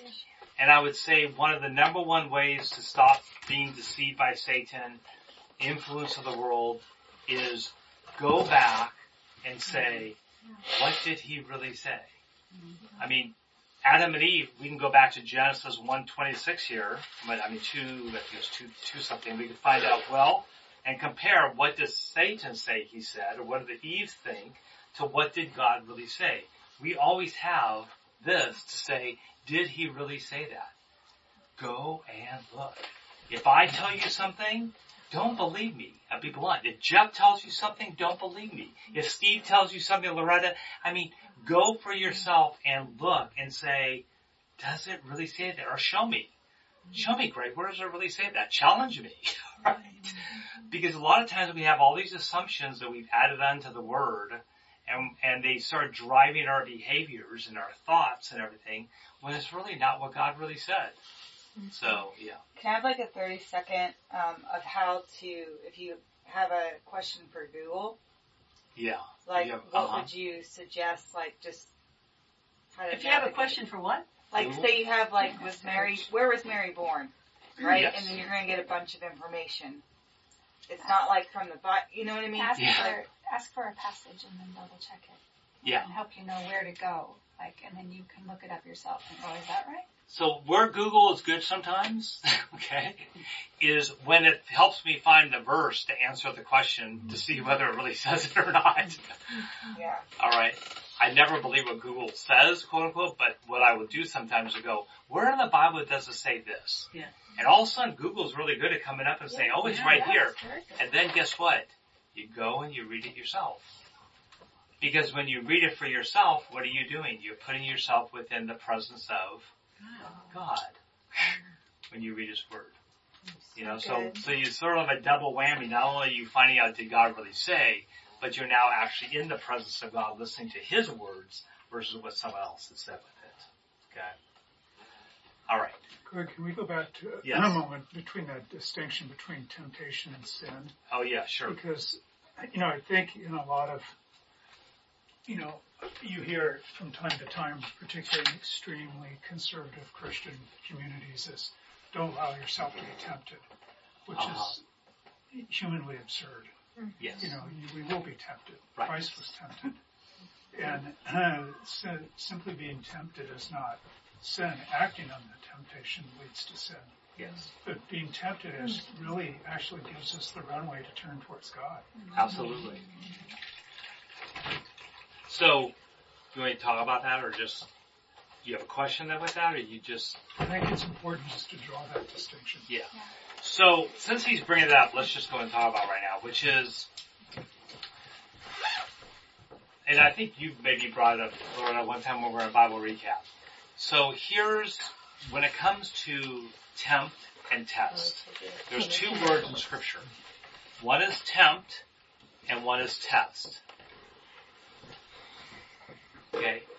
This is important where- to know the, to the Greek behind it because the word for test and tempt in scripture is exactly the same Greek word. Really? Oh yeah, test. And tempt. Okay? Test and tempt. It is exactly the same word. Meaning the same thing? It's exactly the same word. So test and tempt, when you read the word test in scripture and you read the word tempt, behind it is a Greek word that is always the same word means both. So what is an example of a test? Well, the good question. Am I going to make the right choice? I'm No. tempted. Am I going to? So the question is, what is temptation for? Why are we tempted? What? It's a test. Well, no, yeah, but Mark is ready. who tempt, okay, put it this way: Who tempts us? Satan. Okay, Satan, ultimate. Okay, who tempts us? Satan. Or, I mean, the world can tempt mm-hmm. us. Yeah. Sin can tempt us. Okay, so what is temptation? What's the purpose of temptation? For us to sin. from God. Very good. Sin. To separate us from God. Very good. Got that? The mm-hmm. purpose of temptation is to separate us from God. So who is it that tempts? Satan. Satan. Okay? What is the purpose of being tested? When, See if you have loyalties to God or relationships Right. to the world. so God does test us, That's what I thought. but He never tempts Like us. Job. Yeah. Right. This is a key Okay. distinction. So Satan So, tempts, God going to tempts. what you said, Steve, is you might feel a sense of temptation. That is really, can be two things at once. One is the temptation is to sin. Okay. But it's what you're going to do with that. Alright? Because sometimes you might not even be able to distinguish, is God testing me? I was going to say. Or the is difference? the serpent tempting me? How do you Yeah. know? And what, how do you know? By what you do with it. Mm-hmm. And you're saying God Well, never also by tempts what us. it is. God, he says in James, God never ever No, tempts tempts us. us. No, He he never tempts us because what what did we say? What is Satan trying to do? Separate us from God. What is God trying to do? Never separate us from. He is He's trying to draw us to him. Can I have a scripture where it says God tested somebody? Can you give me a Yeah, I scripture? Uh, Yeah. again I think Well, I in yes, there's in the um, wilderness, there's several things right off the bat. Once once they cross the Red Sea, where God is oh, testing them, tested. and that that word Okay. comes up several Yeah. times. But I don't know the exact. So one example, James 12, 1:12 says, "Blessed is the man who remains steadfast under trial." Okay. For when he has stood the test, what will happen? He will receive the Crown crown life. of life which God has promised to those who love him. Mm-hmm. Let no one say when he is tempted, I am being tempted by God. For God cannot be tempted with evil, and he himself tempts no one. Mm-hmm. But each person is tempted when he is lured and enticed by his own desires. Yeah. Then desire, when it is conceived, gives birth to sin. And sin, when it is fully grown, brings forth death.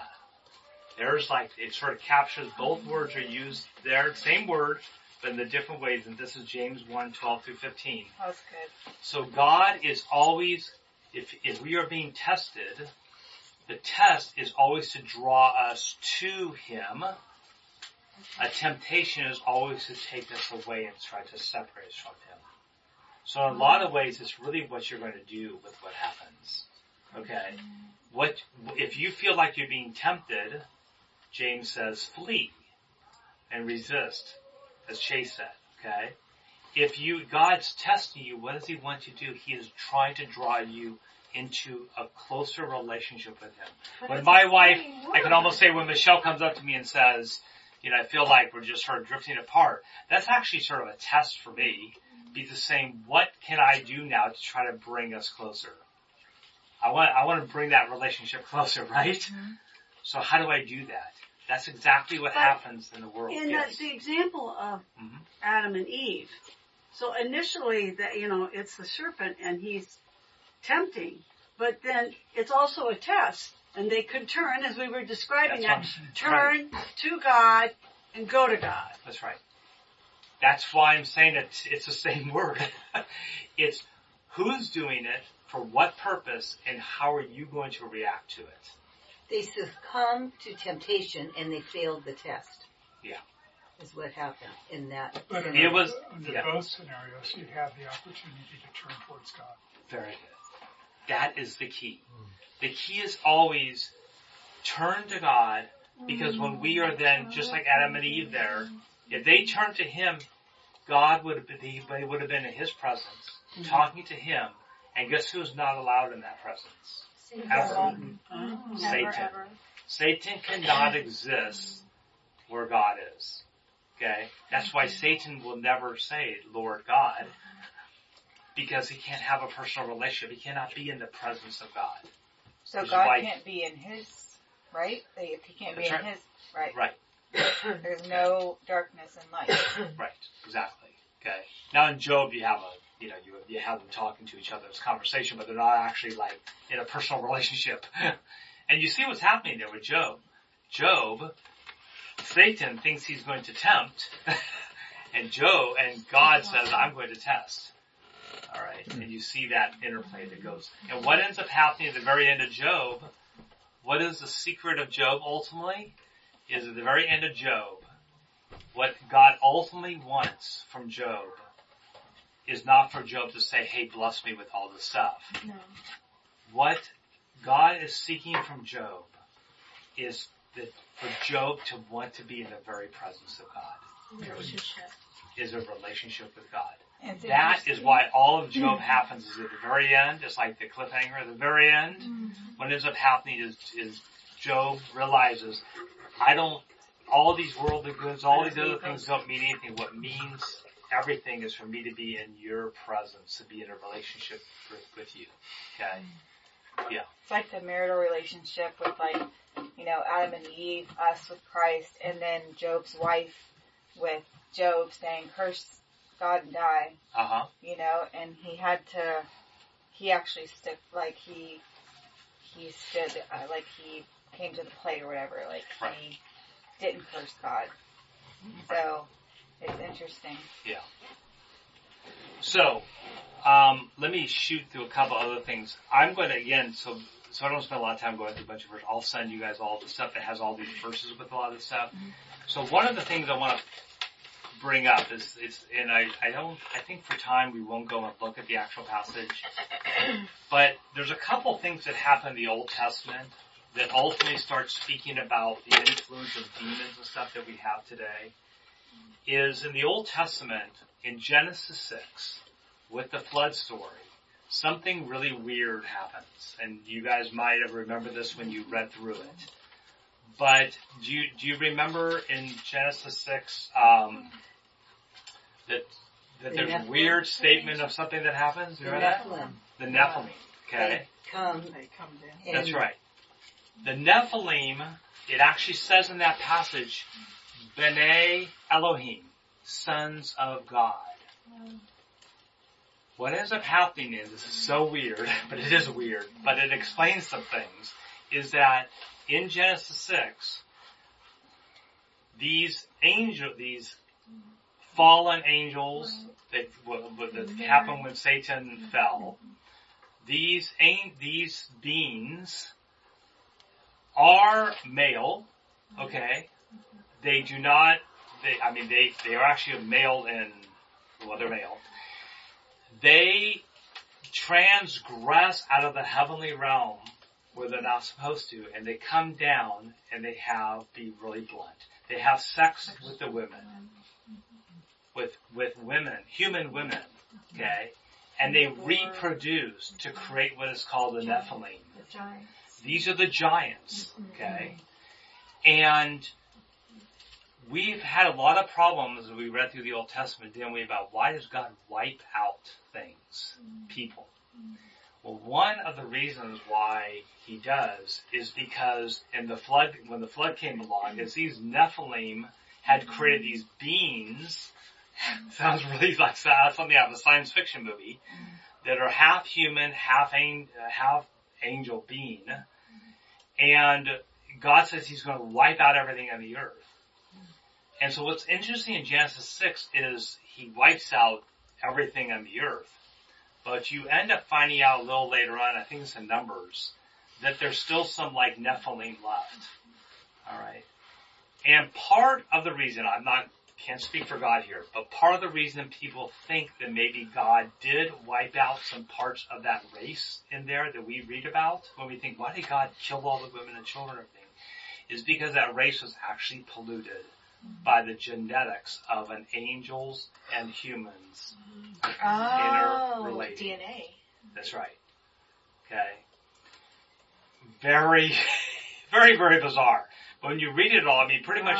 People have now sort of said, yeah, this, this is exact, this is what it's saying. Okay. So there's one hmm. example of where these beings transgressed. And what God did to those beings that did that ultimately is He has sealed them up in some type of almost like a temporary hell, okay, that has prevented them from ever doing that again. Alright? So that is one thing that's happened to these heavenly beings we talked about. Well, Alright? if there's some left over, how could they be sealed up? Well, because he then went and, if you look at the commands, they were told to go in and wipe out certain areas and stuff like that Uh-huh. by God. Okay. They believe at that point God was, what he was doing was cleansing, in part, cleansing that race. So were, Cleansing that. were they on the ark? No, but no, they weren't on the ark. No. No, because No, Some because people that go- was Noah's family. Some people think maybe they survived, some of them survived, we don't know. Some of them maybe survived the flood because there were giants, who knows? I mean, you don't know. We, we were not told, okay.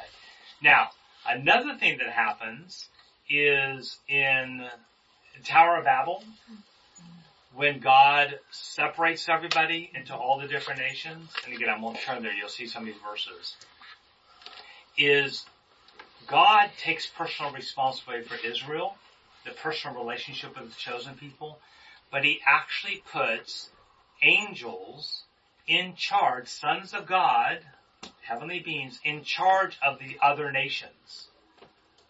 And Oh, so yes, when he did that, at that point, he actually puts them in charge of these other nations. So God has this personal relationship with his nation, with the Jews. But he actually assigns to the other nations a ruling Yes. angel, let's call it, or son of God. It means the same thing. What we find out though later is that those angels also disobeyed God. Okay? And God then also judged them. His heavenly angels? Yes. Well, the angels that he gave Responsibility. responsibility for ended up ultimately disobeying him and turning against him. Hmm. All those things that happened in Were the they Old tempted? Testament, How did that happen? It doesn't really say how that. It just said, in fact, there's a whole psalm about it. You've seen it. The whole psalm would actually, psalm, And God did what with them? He, he basically judged them and put them also in sort of like some other sort of space. But what this ends up happening in the Old Testament is you end up creating, you end up having Satan, okay? And by the way, angels and demons, what demon, well, angels, good or bad angels, are, um, they don't die. What's the word for that? Immortal? Immortal. Thank you. They're immortal. All right. Something could kill them, but they don't die. All right. Like it's the same thing with demons, and that demons end up becoming, in a sense, sort of like fallen angels that end up residing sort of on earth, uh, in the earthly more realm. They do not die either. Will Okay. they die when Jesus? That's right. At the very end, they do die. Yes. Okay. Which I would say one of the things to think about with that is this is why you don't want to get yourself involved in the occult. Oh. Because even though the occult is, some people fake it, there is a reality that happens within the occult. And so when you see things, for example, of people saying that, oh, I can talk to your Mm-hmm. great great great grandmother, okay, and they said this or that. You've got to realize that when you're dealing in the occult realm, you're dealing with demons who have lived through all these years and may have knowledge as to things that have happened in the past. And you're starting to oh, play Like with mediums? those demons, exactly. Okay. So when the me- when that sometimes people fake this stuff, right? But I'm just letting you know that ty- that's why Scripture is so against doing anything with the occult, because you literally are in the company of demons, mm-hmm. and those demons may know things, and the reason why they know those things is because they've lived for ever. Yeah. Yes. Are there angels who have not fallen who are in the occult? No. No. Which is a good question. So, what you end up having today, it was we get into like our time, is you end up having a separation. You end up having the evil spirits and evil demons and Satan, head by Satan. You still have good angels who are under God's authority. Alright. And those angels are real And those angels, as we see in scripture, sometimes in the Old Testament and the New, those angels do come and can take upon like the form of a human. Um, and they can influence and get involved in the world. If they're good angels, they're going to do that at the request of God. Alright? And that's they're all male, that's who- right? Yeah, they're all male. Yeah. But Yeah. most of them are in heaven How do we praising know? God and Yes. doing whatever. God Exactly. wants them to do up there. So what you see is you see Where's in angels. scripture? Yeah, sort of angels in the Old Testament start sort of that their role, which is really to mediate God's presence before Christ comes.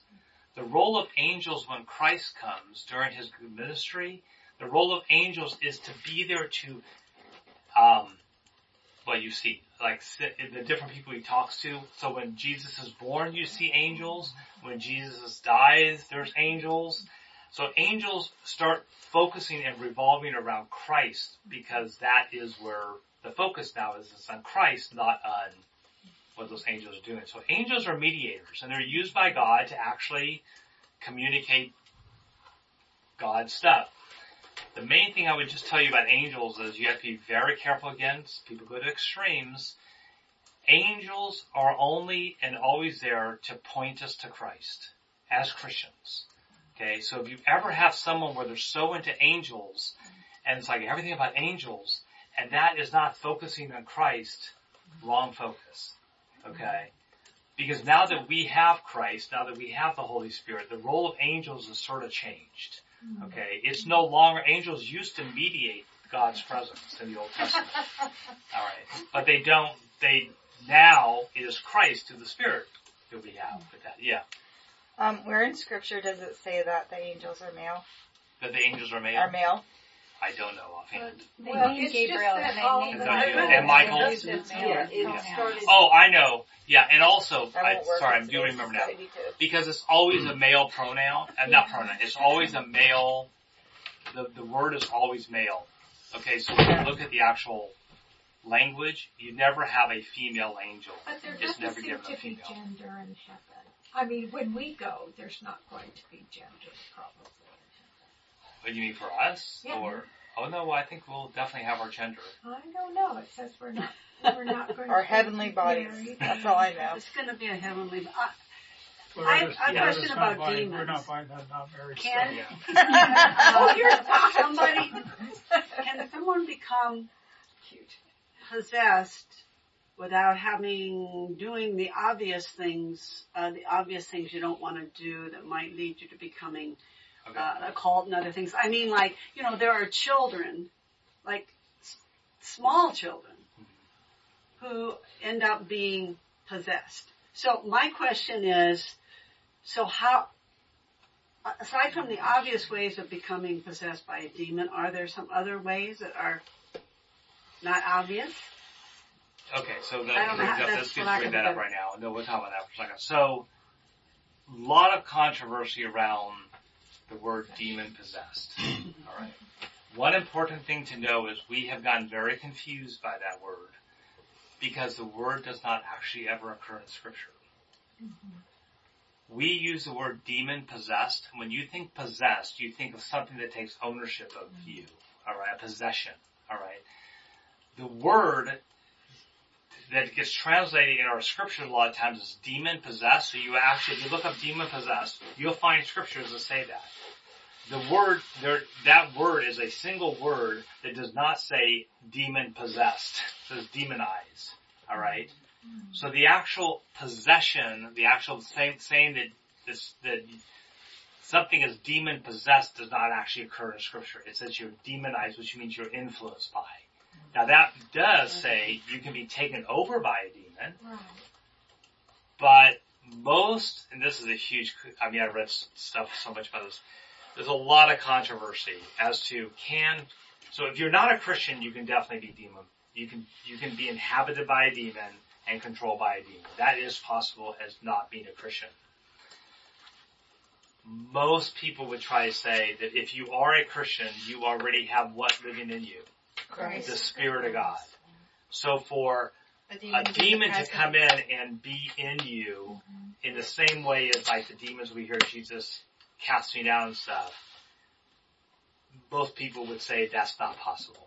All right, because if you are if you are a Christian who has got a relationship with God, you've got that Spirit living inside of you. You can be still. You can allow yourself. Let's be blunt. You can allow yourself to be really heavily influenced by Satan and by demons. You still can have if you don't stay what close to God. All right. But as far as the actual demon possessed, I mean, I would tend to, I, scripture again is not super clear on this, but I would tend to think that you're, if you, first of all, if you have a strong relationship with God and you keep that relationship strong, you never need to worry about being a demon living inside of you.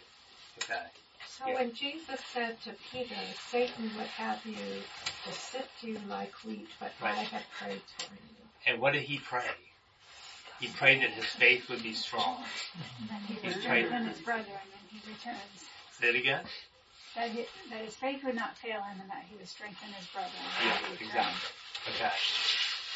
So in Peter, for example, Satan's influencing him, but what does Jesus do? Jesus prays, as I would say, he prays for all of us, to not be influenced by Satan, but instead to grow in our faith with that.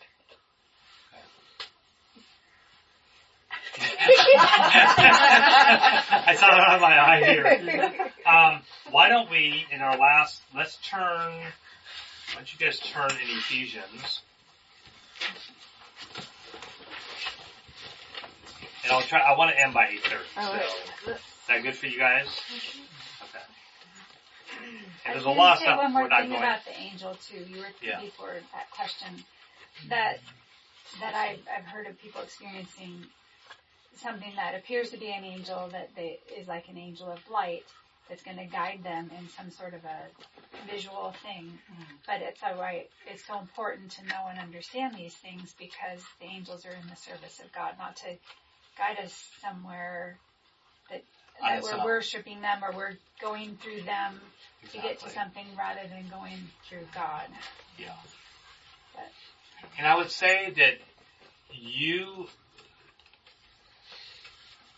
an authentic way that an angel, you might experience an angel Yeah. today is angels will appear when you might be in an extreme crisis. Yes. Okay? Yeah, like a car So that is, yeah, I Yes. mean, Yeah. there are, that, Guardian that- angels. Yes. yeah, There are guardian angels and that's a valid thing that could happen is that, that in you are an extreme yeah, something going Yeah. on that an angel could correct. be sent by God to help you get out of that situation.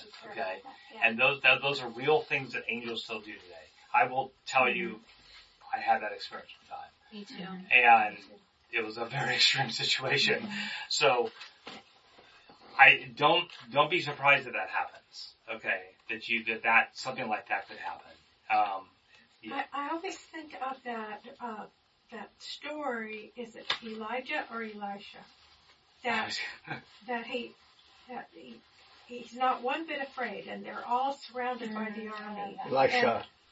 And his Yeah. his his servant is saying, "Why why are you so calm?" or something. First And- Kings. And so he had him open his eyes, and he mm-hmm. could see mm-hmm. angels Yeah. just. And I'm wondering, is that still happen? I mean, are I- there?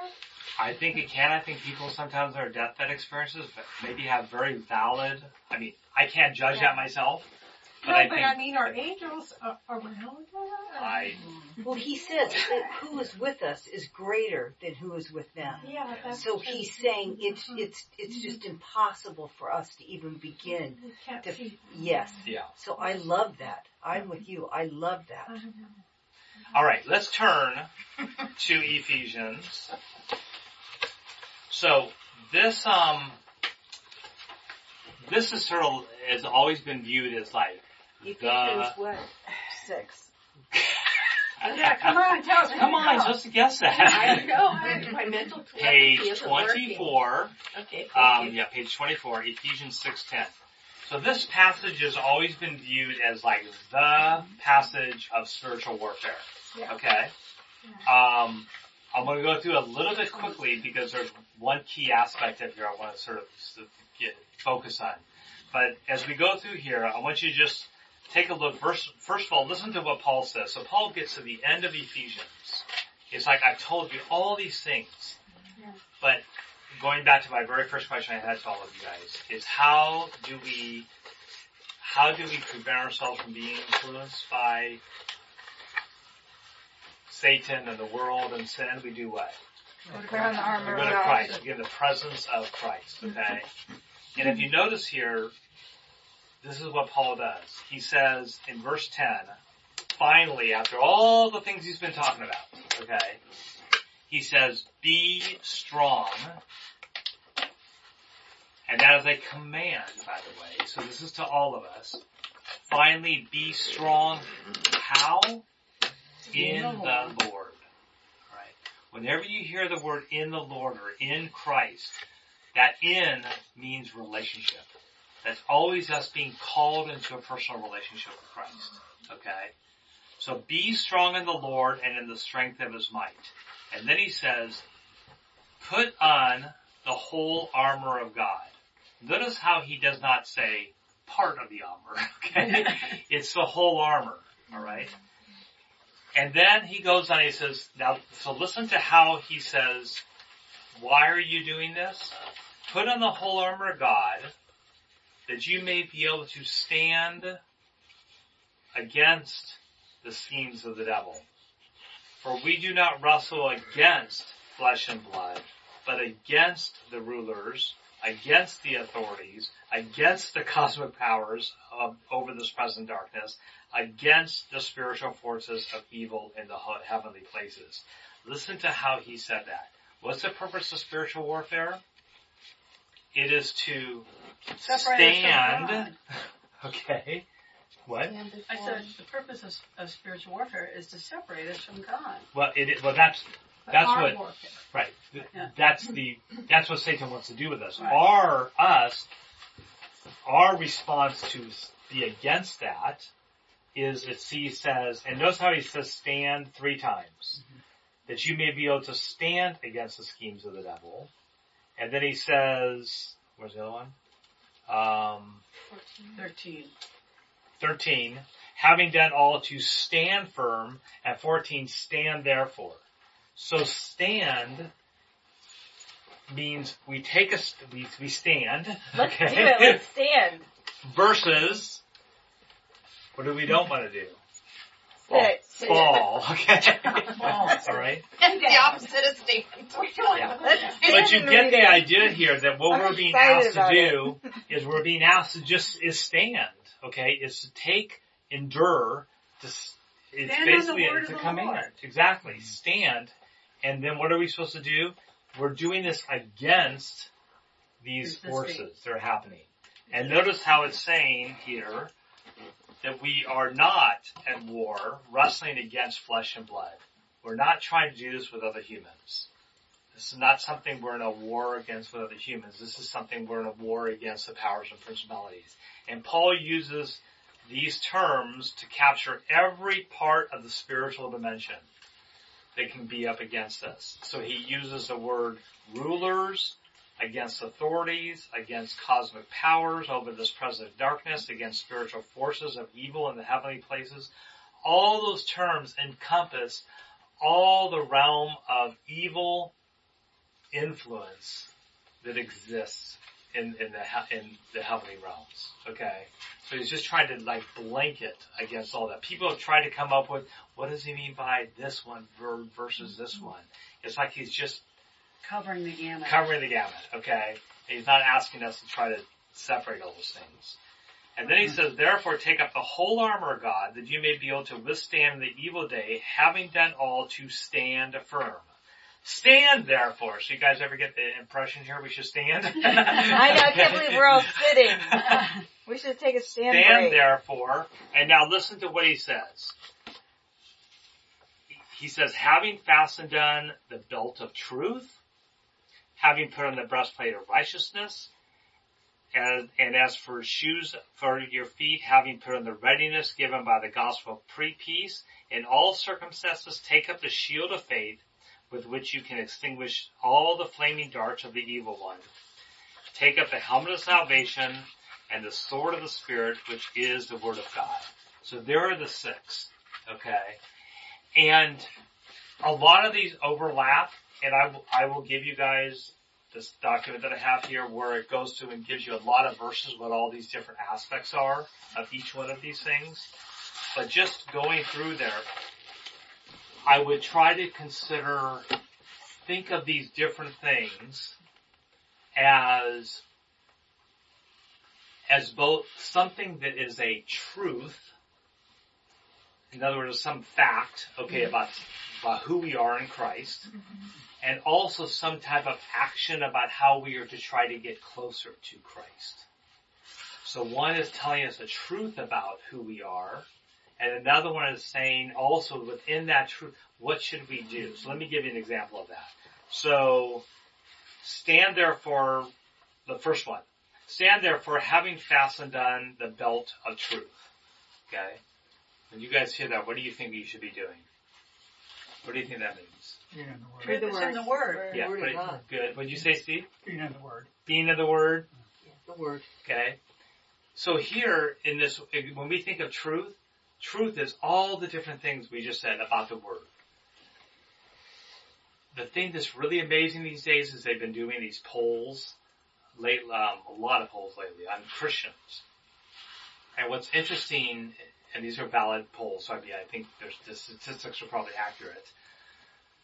So, what's disheartening, uh, understand, understatement, is when they poll Christians who claim to be evangelical Christians, which is what all you and I, all of us would be within that camp, of people who are Bible believing, believe in Christ, have Him as their Savior, and then they start asking them questions about what does the Bible say about certain things like.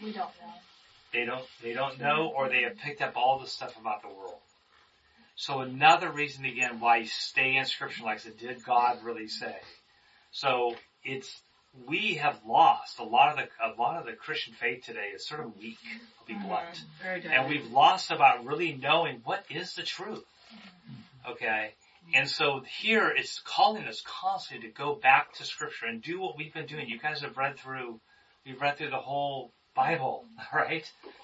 Don't ever give up on that.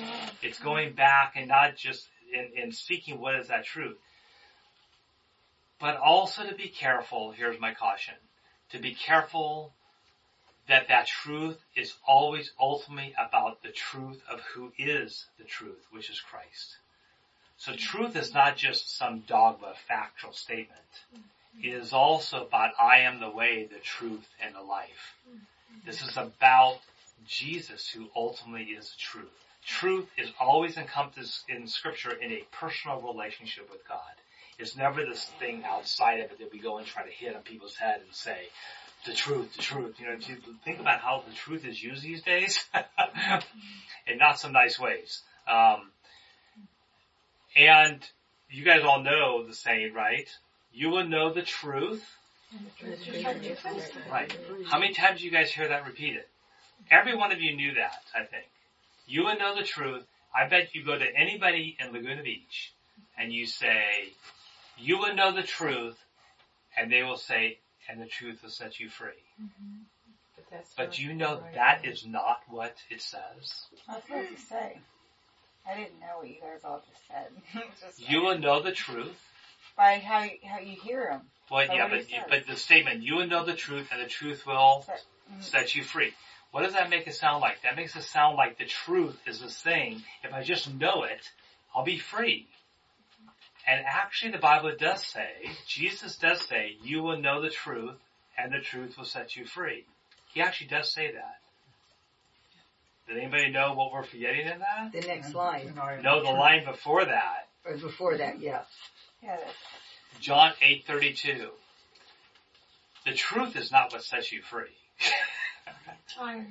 if you are my disciples and abide in my word, then you will know the truth and the truth will set you free. John what? John 8:32. If you are if you are my disciples and you abide in my word, then you will know the truth and the truth. Truth, and I hear constantly we as Christians will say, "You will know the truth and it'll set you free." Like somehow if I just have a magical truth, I'm gonna be free. Who sets us free? Jesus. How is that done? By being in a relationship with Him. Period. But why is that such like a taboo? Like the truth will set you free. I mean, it might. I mean, Because the truth doesn't set you free. Jesus sets you free. So what people have done is they've separated that statement out mm-hmm. and they've forgotten that the statement is a conditional statement. so it's better to say Jesus will set you free. Well, yet Jesus will set you, but You Really? be disciple. be his disciple, abide in his word, mm-hmm. then So you have to say the whole you will be thing. set free. Right. Yeah. exactly. You're right, Trish. And You're that's definitely John- absolutely right. and that's say the John whole But you, thing. John Yeah. eight thirty two. Say the whole thing. So I mean that's that's again that's just an example of truth. We can tend to say take these little elements out and forget Yeah. there's a relational aspect here to it. Okay. Well, to say that in the secular world is, I mean, the truth is a flag in the wind. Exactly. It's, what is it? Yeah, exactly. Okay. All right. So there's an example with truth. Breastplate of righteousness.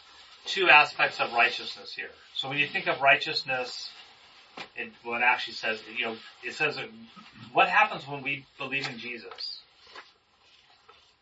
Covered. We become what? Righteous. We become righteous. Yeah. Exactly. We are imparted the righteousness of Christ. Alright? When we accept Jesus as our Lord and Savior, put our faith in Him, we now have the righteousness of Christ within us. Anybody know what righteousness means? Right standing. What? Right standing. Very, yeah. It means both right standing and it actually means right relationship. That we are made righteous. Why? To have a right relationship with God. To be in a correct relationship with God and actually with each other. Alright? So really righteousness is about both the status of what we are in Christ, but it's also about how we are now to be in a right relationship with Him and with others. Alright? So that's like the righteousness part. Um, having, I love this, and shoes on your feet, having put on the readiness given by the gospel of peace.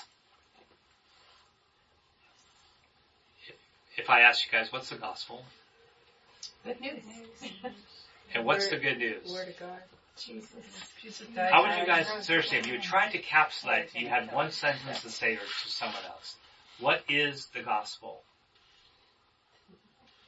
The Son of God came and died for our sins so that through belief in Him we And rose again. life eternal.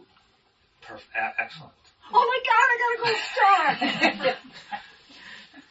When you guys are reading scripture, find you'll find these little things like Paul says and other things. Try Yeah, to find those yeah. little part of scripture where literally it will tell you like when the sentence what the gospel is. Right. But we say the word gospel all the time. It's like, but what is that? And can if someone asks you what is it, can you tell someone? Can you You say? can. Can you?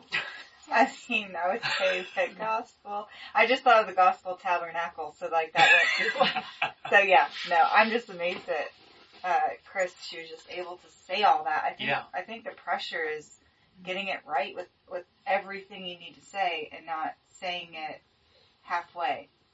But also maybe it's about not not thinking you have to include oh, four million other things. That's right. That's I right. was trying, that was a boil, my boiled down thing that I like. Yeah. Because I think that's what we feel like we can't say it because we feel like there's this extraneous stuff we're supposed to put in it if we were really saying it right. Well, and I really think that's a place where the enemy wants you to think you aren't going to get it right or you can't Right. say it. Yeah. So, And it's also, but it's, and it's a good, it's a good thing to just, if you guys ever want a challenge for yourself, the challenge is start, you know how, like it's, well, I don't know, what's a good illustration? Well, anyway, you know, someone ever says, you know, write a thing about yourself or write whatever. Try to say, can I write down in a sentence or two what the gospel is? Because if someone comes up to you and says, what's the gospel? What's the whole point of the gospel here is to what? Share it. Right? So be ready in season and out of season, scripture says, to be ready to tell that gospel. And so can you, can you sort of start writing yourself out, like how would I tell it to someone? You know, it's a good old like, um, elevator talk, right? You have 30 Yeah. seconds to, um, you know, say boss. something. I'm trying to do that with the guys in our Tuesday night group. That's what our whole focus is in going through John, is for them to start learning to share that with others. And it's been very convicting to me. It blows me away as I've been watching people share and tell the stories about how they're starting to learn in a good way, with sincerity as our verse, of sharing the gospel with others. I got a witness, um, I'm going to the whole story. I got a witness with Marcia. I took her to lunch at Lumberyard and I watched her and I have to say at first I was like, I felt like almost embarrassed watching how she Right, did this. right. But she was so loving and direct with the waiter there. And she, it's a long story, I won't go through it all, but she ended up basically preaching the gospel to this waiter, young guy, alright? Mm-hmm. And now, every time I go back to Lumberyard, he knows my name, mm-hmm. he asks how I'm doing, he wants to come, he's saying he wants to come to the men's group, mm-hmm. okay? But it's all because, and, and I, because of what Marcia did, I now have a relationship with this guy. Mm-hmm. And he knows that I'm a pastor up here, where our mm-hmm. church is and everything. So it's just amazing in our world today how learning to just continue to share that gospel mm-hmm. that the world so often needs and figuring out how can we do that with others in a genuine way, not just like A way that matches, that's what my concern was, it has to be a way, it has to be a way that matches me or especially anybody who knows me is going to Yeah. think it's fake. And, Exactly. You know, I, ha- I mean, I hated when people did that to me and I don't want to do it to other people, but I think even that thought stops us. Yeah. Yeah. So anyway, just as a challenge there. Um, it's also a good way, I will say, that if you start feeling yourself being attacked by Satan and by, okay, if you go and call up, you know, if I feel like I'm being attacked or I feel that spiritual warfare, if I got, if I go call up, um, Monica, alright? Or I go talk to Paulette or something and I start trying to share the gospel even with other Christians, not something we do, just talk scripture to other people, you will find that warfare starts to go away. It's just by sharing and talking about Christ among all of ourselves. Um, so that's just, that's another thing that's talked about here. Then, um, take on the helmet of salvation. I mean, I'd say again, two aspects. We are saved, but we're to continue to work out our salvation. And then probably the second to last one I went with, the second last thing I want to talk about, which is, notice what the last one is here, which is exactly what we're doing here. This is what we're doing tonight. Okay, it says what? It says, and the, this is the only offensive weapon in the arsenal. And listen to how it says it. It says, and take up the helmet of salvation, and then this is, and the sword of the Spirit, which is the Word of God. That is the main weapon we have. And notice how here the Spirit and the Word are put together. They're inseparable. Alright, Jesus says in John 6:63, yeah. What does it say? He's going to send the Spirit to teach us. Yeah, and it says in John 6:63 that is my words that bring the spirit and life. So spirit and the Holy Spirit that lives inside of us and the Word of God together form the presence of God. Have you guys have ever thought about that? Alright, so it's the two together, that's what angels did. Angels mediated God's presence and spoke His words. What did mm-hmm. Christ do when He was here on earth? He was God's presence who spoke what the Father told Him to speak. We today have that very presence living in us. When we read the Word, when we study the Word, when we speak the Word to others, that is, we are the presence of Christ. We are Christ to the world and to Christ to us. The, both of those together. Um, and Christ spoke the word to Satan. That's how he dealt Mhm. with Satan. He just, yeah. he gave All right. So far, so good. Any other questions? I want to add one thing. Yeah. Yes, um, please. You were talking about uh, talking about the word as a way when you feel like you're under Yes. spiritual warfare. But the other thing is in Second Chronicles, you started out by talking about standing firm, which was really important to me at one point point in my life because I realized that the standing was such an active thing. When you think of standing as you're not really doing anything, but it really is very active and intentional. And in Second Chronicles the story of when Jehoshaphat has all these multitudes coming against him, and he's like, "Lord, what are you going to do?" You know, he feels Favorite, so defensive. favorite stories, yeah. Yeah, and he says um, that the battle is not his, the battle is the Lord. But in verse 17 it says, You need not fight in this battle. Station yourselves, stand, and see the salvation of the Lord on your behalf, O Judah and Jerusalem. Do not fear or be dismayed. Tomorrow go out to face them, for the Lord is with you. Mm-hmm. And he goes out, and his defense is to worship the Lord. Mm-hmm. They stand there and they worship God, and all of these um, different factions turn against each other, and they're completely mm-hmm. decimated. And I that just that extra the worshiping Yeah. and that really intentional standing in God, I think, is another thing that help us with. Um, And what I love about that is notice how it says, don't go fight. It says Yeah. stand mm-hmm. firm and the Lord is going to win the battle. And I think that's what these is start talking mm-hmm. about here. Mm-hmm. It's not that you're having in your own might try to go and fight. It's that you are standing firm in the Lord. You've got the truth of the gospel. You've got all these things around you. You're speaking the gospel. You have the Spirit of God inside of you. Mm-hmm. You're in the presence of God and He protects you against that warfare. Mm-hmm. Alright. And I, the, the last thing then to end with is what's interesting in this list is this is what you put on. All these things you put on. It doesn't say what to do then, Stand. but it does say, well, it says stand, but it actually tells us what to do after we put all those on. pray. Having done all. Does anybody, what, does anybody know what it says? Praying at all times. What does it say? Praying at all times. Praying at all the gold star times. So after he said all these things you put on, Paul, I mean, Apostle Paul then says, praying at all times, listen to how he does this, praying at all times in the Spirit with all prayer and supplication. To that end, keep alert with all perseverance, making supplication for all the saints. Ultimately, the ultimately the key in a sense to all the spiritual warfare is when you're feeling it, if you want to be back into the presence of God, pray. Mm-hmm. Pray.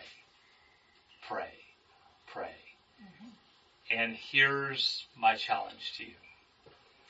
Because most of all, when we pray, our prayers are very focused on needs. Mm-hmm. Praying, which is great, fine, okay? It's very good. Praying for my own needs, praying for Charlie. We get together on Wednesday mornings to pray for another. Fantastic. But listen to Paul's prayers.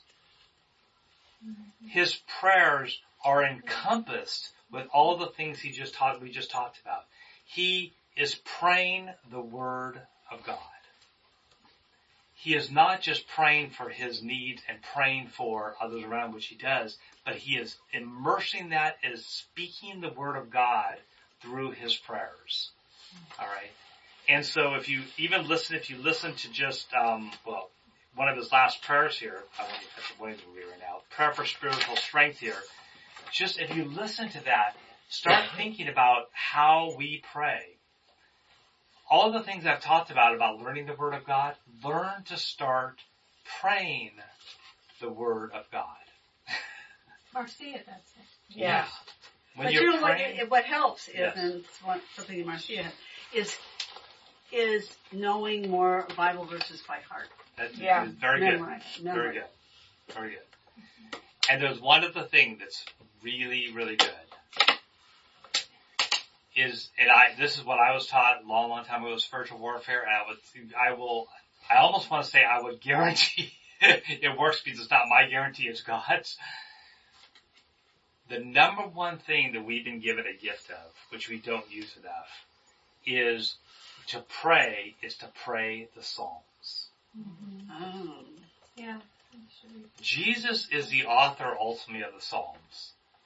And Jesus himself prayed those Psalms when he went to the cross. In Hebrews, it says that Jesus is praying those Psalms for us. The Psalms that we have, that book of Psalms, is the way to learn how to pray in the Spirit, pray the Word of God, and I will tell you when you do that, if you ever are experiencing spiritual warfare, in any form, at any time, if you start, you can start in Psalm 1, and here's what you do. You simply start praying Psalm 1, go to Psalm 2, and you just keep praying until that warfare goes away. I will tell you, I have over and over and over and over again in my life, when I really experienced at one point years ago, very intense spiritual warfare at night. Someone told me about this, and I would get out the Psalms and I would start reading them out loud. And read them with emotion. I mean, those Psalms are the gift God's given us of His way of saying, this is how to pray about me, for me, to me, with me. And so, if you start taking those Psalms and you just, I mean, one of the things we're going to do is we're going to hit December 31st. What's going to happen December 31st, you guys? And I'll close with this. What if what's going to happen? resolution. No, what's going to happen to We this group? have Y2K. That's right. We're going to keep reading. December 31st, we are done with the We're gonna Bible. stand. What? We're gonna stand. We're gonna stand. And read My- it again. Yeah. My gift to all of you is here's a challenge if you want to have something to do starting January 1st is for you to start praying the Psalms. Start in Psalm 1. This is not, here's what you're not doing. You're not going and trying to find out which Psalms to pray based on how I feel today. You are starting to immerse yourself in the Psalms and you start at Psalm 1 and you just start reading as whatever you want, five minutes that day, ten minutes that day, whether it's spiritual warfare or not, and you read all the way to the end of all the Psalms, the last Psalm, and you come back around, you start to the end. And you just keep reading and praying those Psalms and saying them out loud. And you talk about Marcia with having the word in her, you will start seeing your prayer life radically change and you will start experiencing, I will tell you, you will start experiencing the presence of God like you've never experienced before. Th- I think, because I was thinking about this and I thought, since I now have designated time that I get up and read, I mean, most of my Bible recaps that I'm doing, it's like, that's where you put, you want something, el- I want something else to go in that time because I've, I've spent a whole year setting that time aside. So I'm going to give you guys something to go in that time. Does it have a gear on it? Oh, I've got one. Oh, is that, well, you went. do you want another one? You can write more. Yeah. There you go. These This are awesome. is- I love this. This is Merry the Book of Christmas Psalms. to me. Thank you very much. All is on. And is right. what I would say, um, I know, Wow. I know Michelle, like Doherty did this, we talked about one time at a service one time, is start journaling in this. This is the whole book of Psalms, okay? And use it for next year. And just start reading through the Psalms and just start journaling, start writing down what the Thank you, Psalms Greg. are and everything. It was funny. Uh, I started doing that, Here, and Yeah, then thank you, thank you, I- I thank you, Greg. Wow. yeah, thank you. Ooh, wow, And- Greg, thank you so much. Yeah, but I'm going to give it. So I have, a, I have a, I have a Does she have comment. to Yeah. have one? I already have one. Yeah. It needs one. I have to have one. Okay, I have a quick comment. I Yes. started doing this with the Psalms, and I tried to do it with Toby, and then we got busy with another event. But like, I would be like, "Okay, David."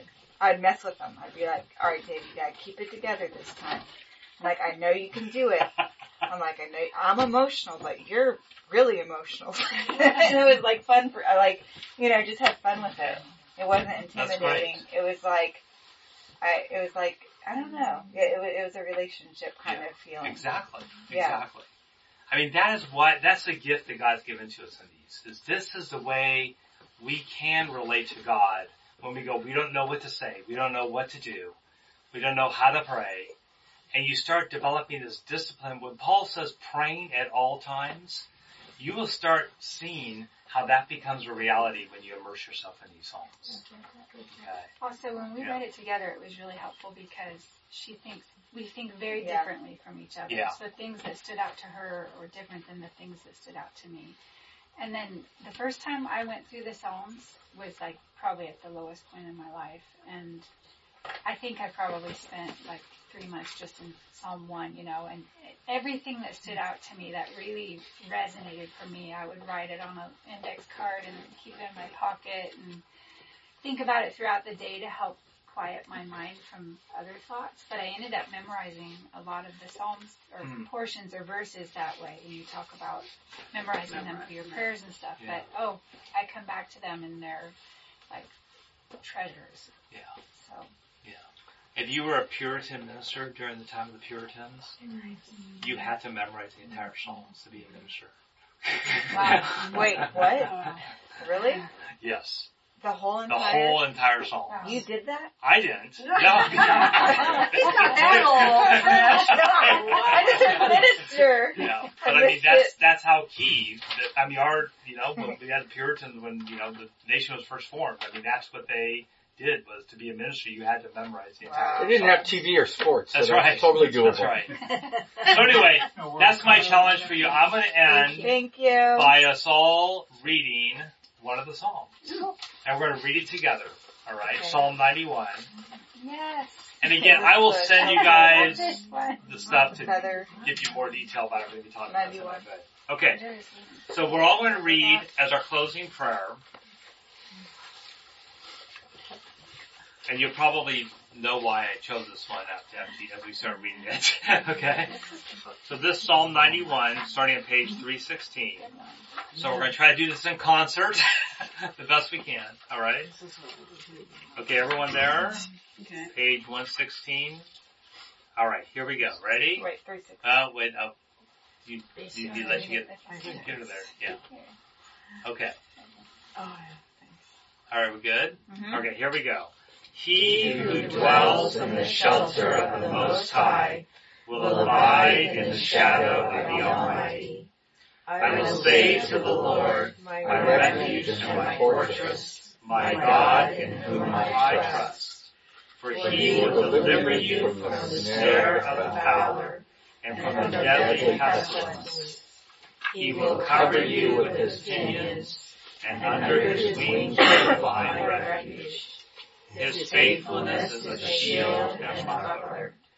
You will not fear the terror of the night, nor allow the arrow that flies by day, nor the pestilence that stalks in darkness, nor the destruction that wastes at noonday. A thousand may fall at your side, ten thousand at your right hand, but it will not come near you. You will only look with your eyes and see the recompense of the wicked. Because you have made the Lord your dwelling place, the Most High, who is my refuge, no evil shall be allowed to befall you, no plague come near your tent. For he will command his angels concerning you, to guard you in all your ways. On their hands they will bear you up, lest you strike your foot against a stone. You will tread on the lion and the adder, the young lion and the serpent you will trample underfoot. Because he holds fast to me in love, I will deliver him. I will protect him, because he knows my name. When he calls to me, I will answer him. I will be with him in trouble. I will rescue him and honor him. With long life I will satisfy him and show him my salvation. And all of God's people said, Amen. Amen.